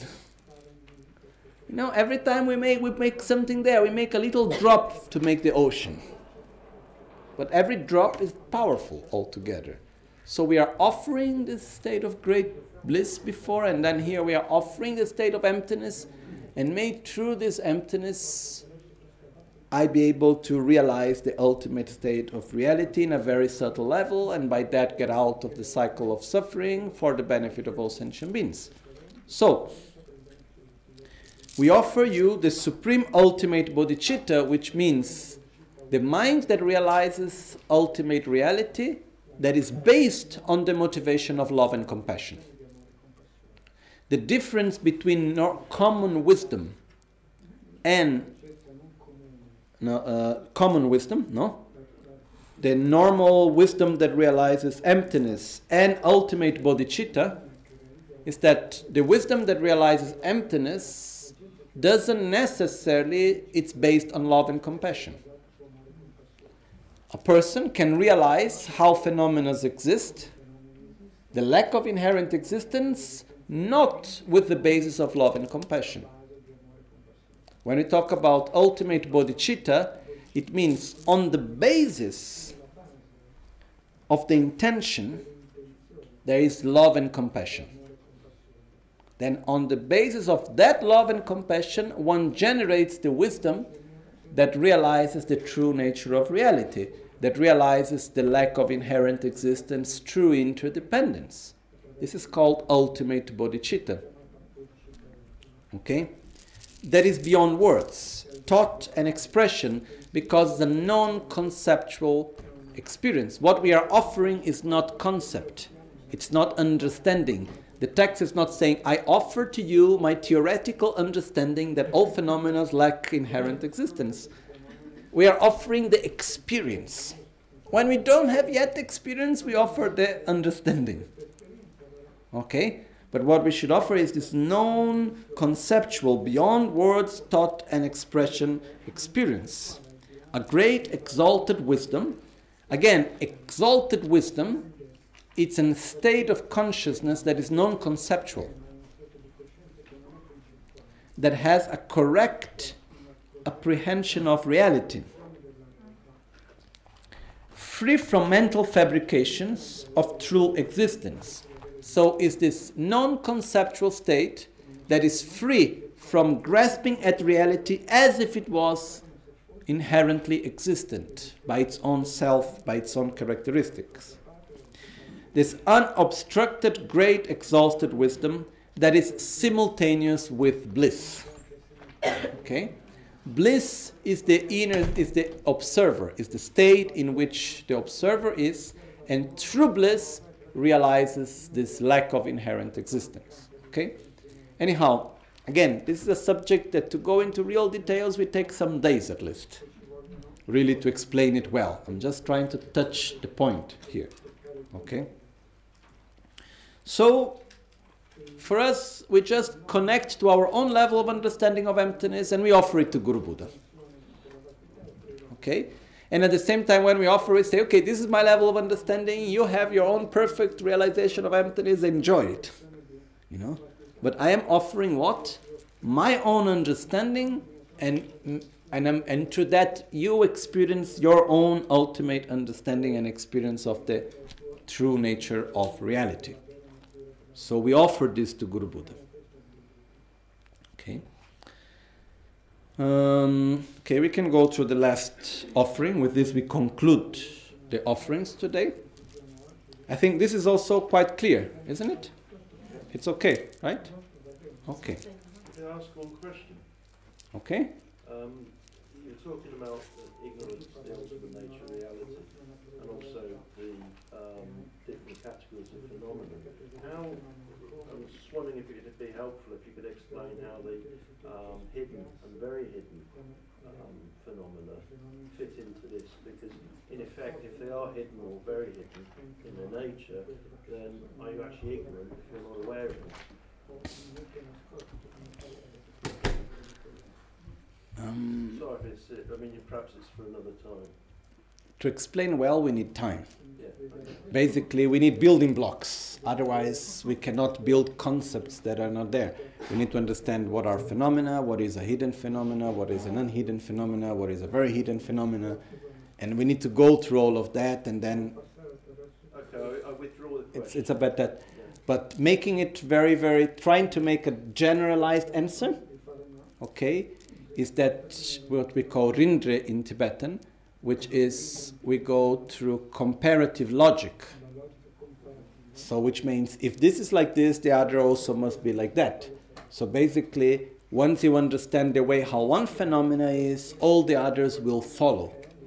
So, once you actually realize the ultimate nature of one phenomena, all the other phenomena will follow if you see it or if you don't see it, if you understand or not. And the matter of realizing emptiness is not a matter that you must see all phenomena and then realize the nature of all of them. No? So it says once you realize the energy, the emptiness of one, you realize the emptiness of all. So basically, what happens is that once you're able to experience the ultimate nature of one thing, as gradually as you perceive other aspects of reality, you will naturally be able to perceive also the lack of inherent existence of that other levels of reality also. Okay? So in verse 35, and this is a serious question, I mean, can we imagine. That one also. No, I'm, no, Okay. I'm, I'm not trying to be funny now. Okay. Um, So, I mean, can we imagine handsome men? Hmm? And, um, It's a very simple thing, okay? I mean, this you are offering, to, to whom are you offering? To yourself or to Guru Buddha Vajradhara? You're offering to Buddha Vajradhara that is in the heart of Guru Buddha. Okay? And Buddha Vajradhara, it's represented in the male aspect, in union with a female consort. That's why you offer a female consort. If you want to have your own fantasy to offer something to your own self, then you can imagine as you like. But uh, it has nothing. It's, it's, okay, I think it's clear, right? Okay. Now we go to the next offering. Offering medicine and oneself as a servant. Nyomo uh, nyomo shiga tsashi ne jompe sampo mengi chera na tsodan kyonye gichir dakdren bula na namka jisi pas namka jisi pangsu sungtu sols she china samate kona nyegi chepa da menda da nye chentu bulwa nams cheba nam okay we offer many different types of potent, potent, potent medicines to cure the plagues of the 404 afflictions. And in reverence, we offer ourselves as servants to please you. Pray, keep us in your service as long as space endures. Here, what we are doing is that we are offering medicine. It's said that, in, according to Tibetan medicine, there are 404 different types of sicknesses.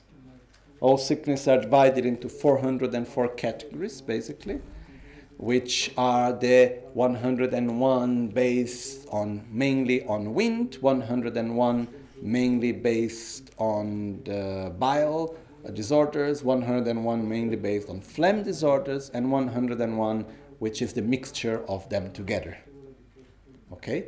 Which the disorders, which is the unbalance of the three humors together. Anyhow, this is something connected to medicine itself.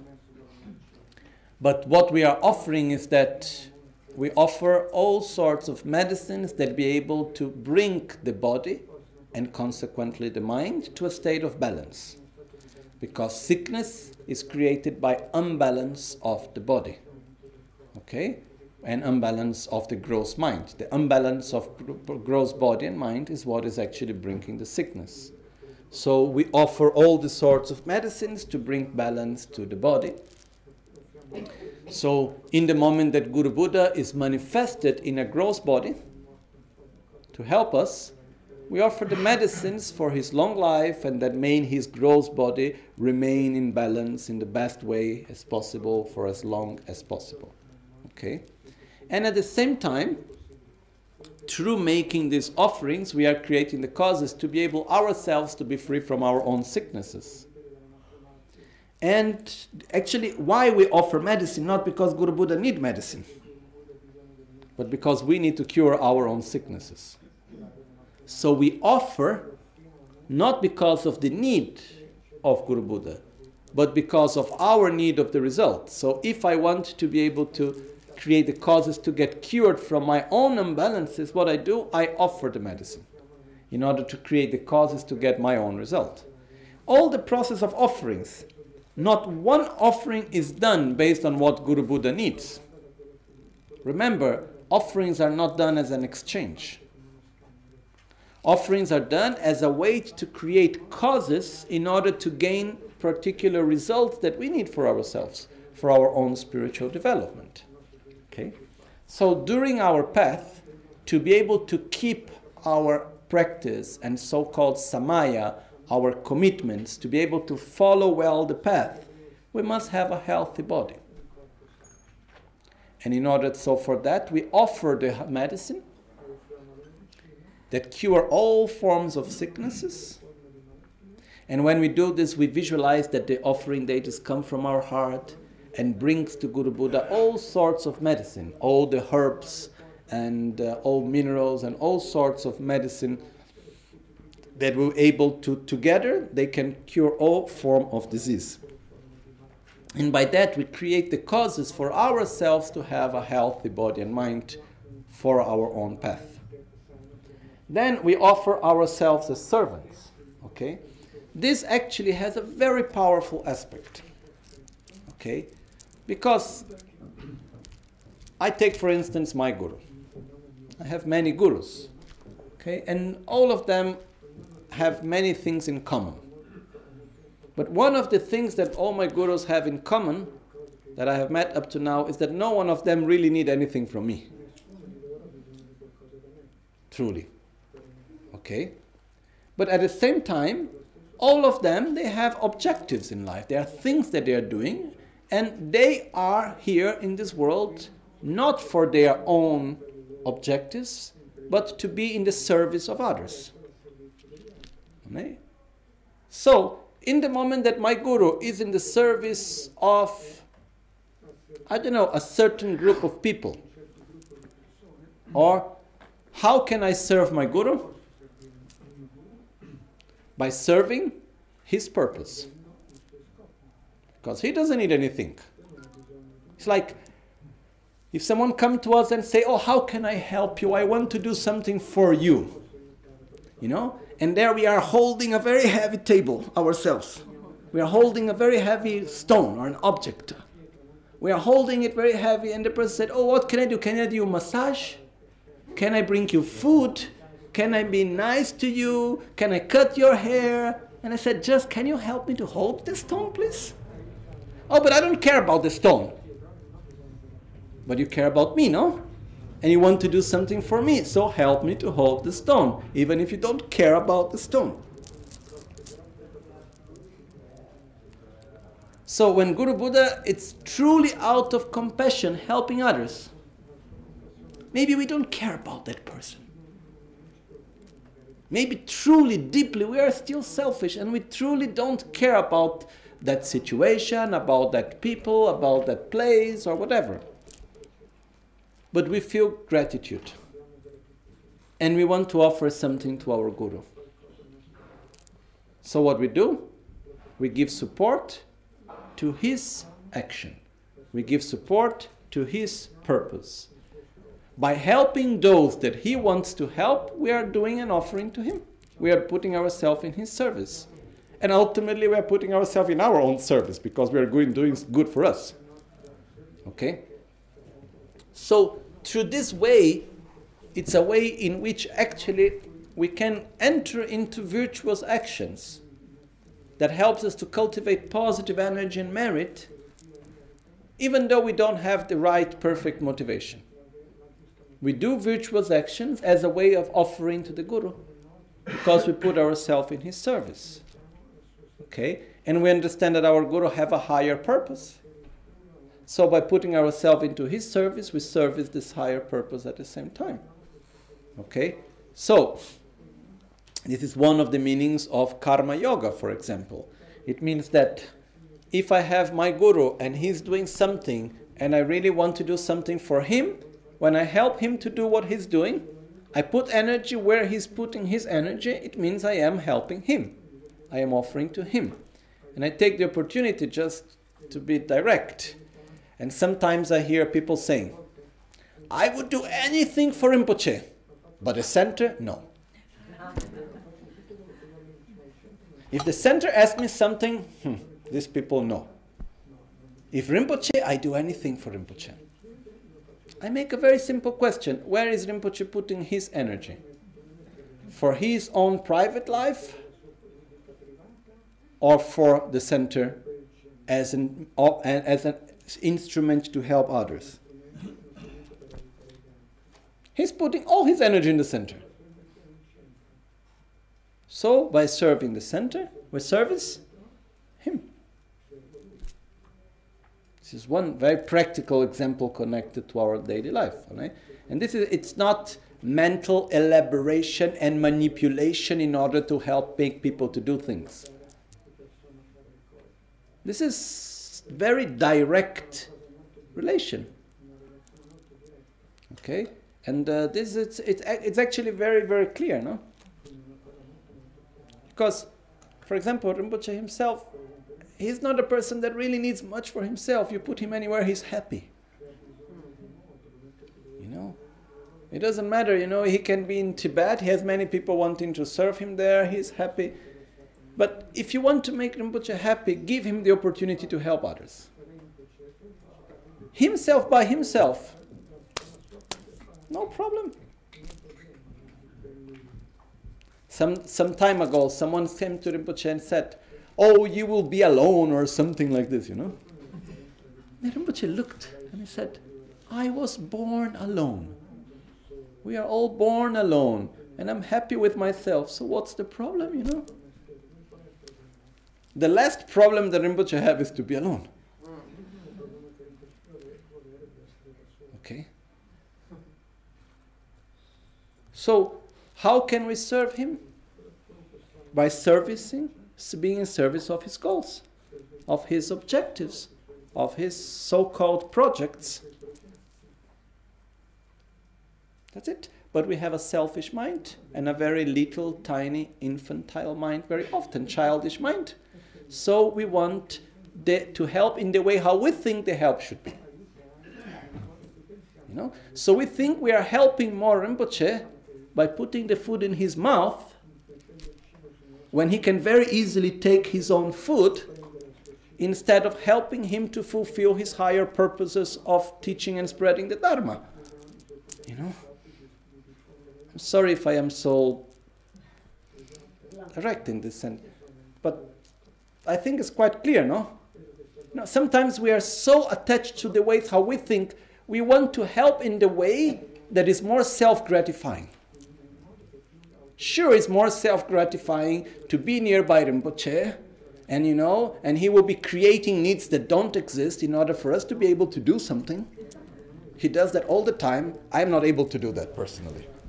You know? Rinpoche has this incredible ability to create needs around him that truly don't exist so that people can feel happy that they are doing something and then they can feel satisfied with it and they can connect and do something. Sure, it's more pleasurable to do that and to be doing something that we feel special near to Rinpoche than to clean the toilet in the center. Sure, it's more pleasurable. But it does but it's not necessarily more beneficial. It's not necessarily a greater help. So, one of the real aspects of putting ourselves into service, it means I do what is necessarily not what I want.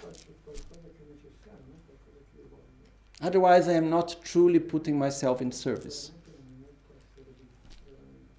When we put ourselves in the service, we go beyond what I want. We transcend the I want. We are in the service of what is of greater benefit, of what is needed. And it's so beautiful, it's so liberating to be able to do that. You know?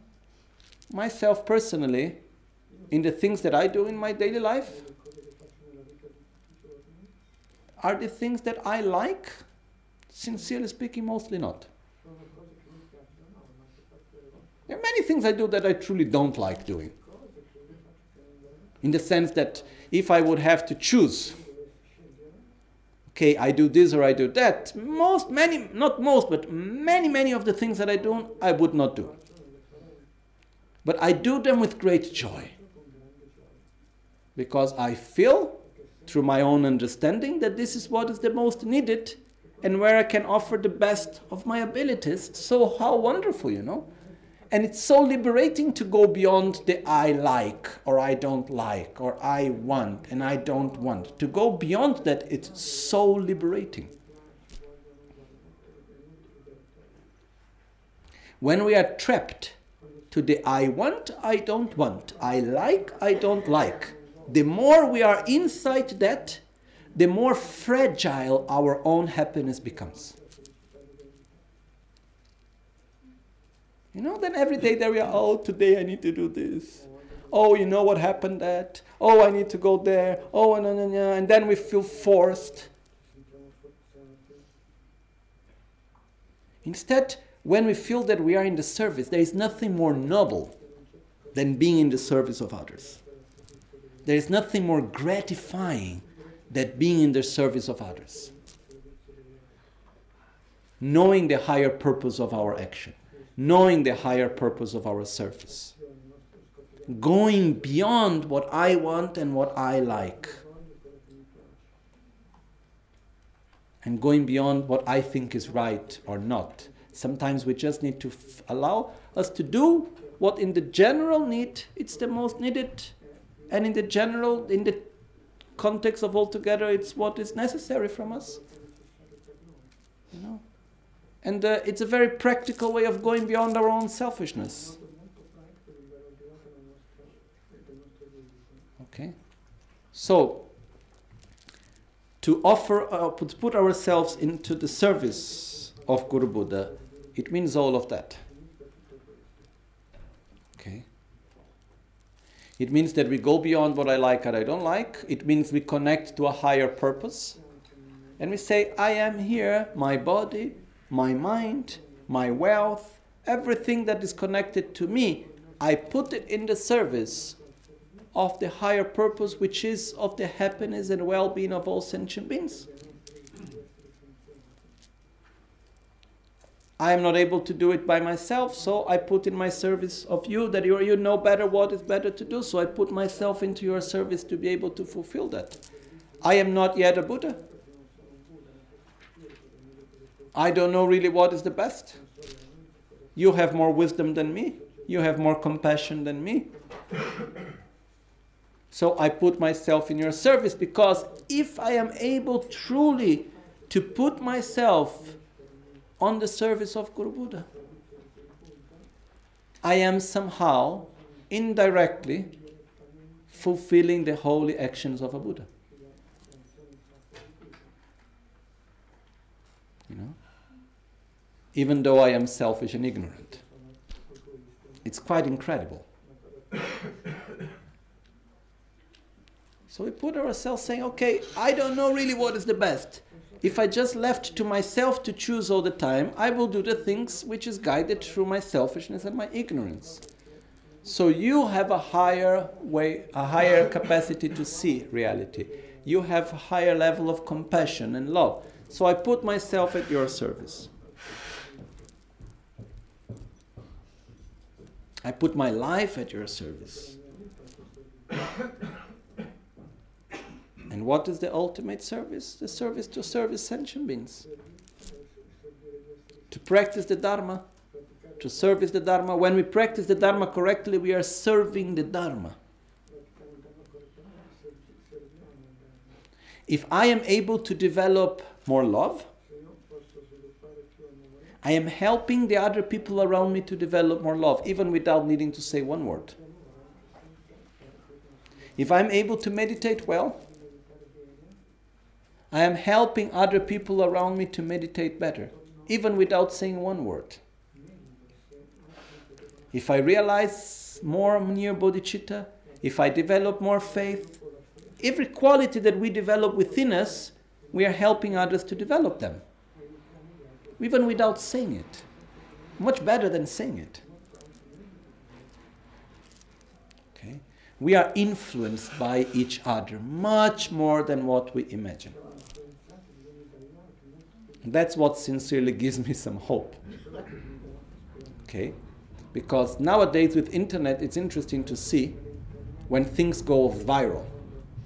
It means that there is something, one knowledge, something that one, two, three, after a certain number of people like something or have a certain understanding about something,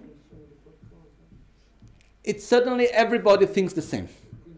And everybody likes it, and everybody's attached to it, and so on. There is a certain threshold. When it goes above that, then it starts to become much, much more easy to develop that same state of mind. The same thing goes with good qualities also. So, in a group of people, when a certain percentage of people develop a certain state of mind, it becomes more and more easy for the others to develop the, state, the same state of mind. Because we communicate to each other into much, much more subtle levels that we can imagine. Okay? So there are different scientific theories to explain this, such, such as the morphogenetic field. But on a practical level, that's what happens. So when I put myself in the service, when, by practicing the Dharma, I am being in the, in the service of sentient beings. Because which better way is there to help others to develop qualities other than developing my own self these qualities? There is no other better way to help them, truly speaking. Because it's not in our objective for people to have the conceptual understanding of love and compassion and wisdom and generosity. We want people to have these qualities. And the only way how I can influence them to have these qualities is by developing them myself. So when we offer ourselves as the servants, it's not that we need to imagine ourselves with these little clothes of servants and uh, we go there and we, we imagine ourselves cleaning the floor or whatever. It means I put my life, I offer my body, I offer my wealth, I offer my speech, I offer my mind to the service of Guru Buddha. And Guru Buddha, who is the boss of Guru Buddha? Sentient beings. Guru Buddha is in the service of all sentient beings. So finally, who is our boss? Beings. You know? Buddhas are not just, just they are not just relaxing. Finally, they are in the service of whom? Of, of, of all sentient beings. So they, they, they are the ultimate boss, you know. So we put ourselves in the service of the Guru, and we are putting indirectly ourselves in the service of sentient beings. We are putting ourselves in the service of the Dharma.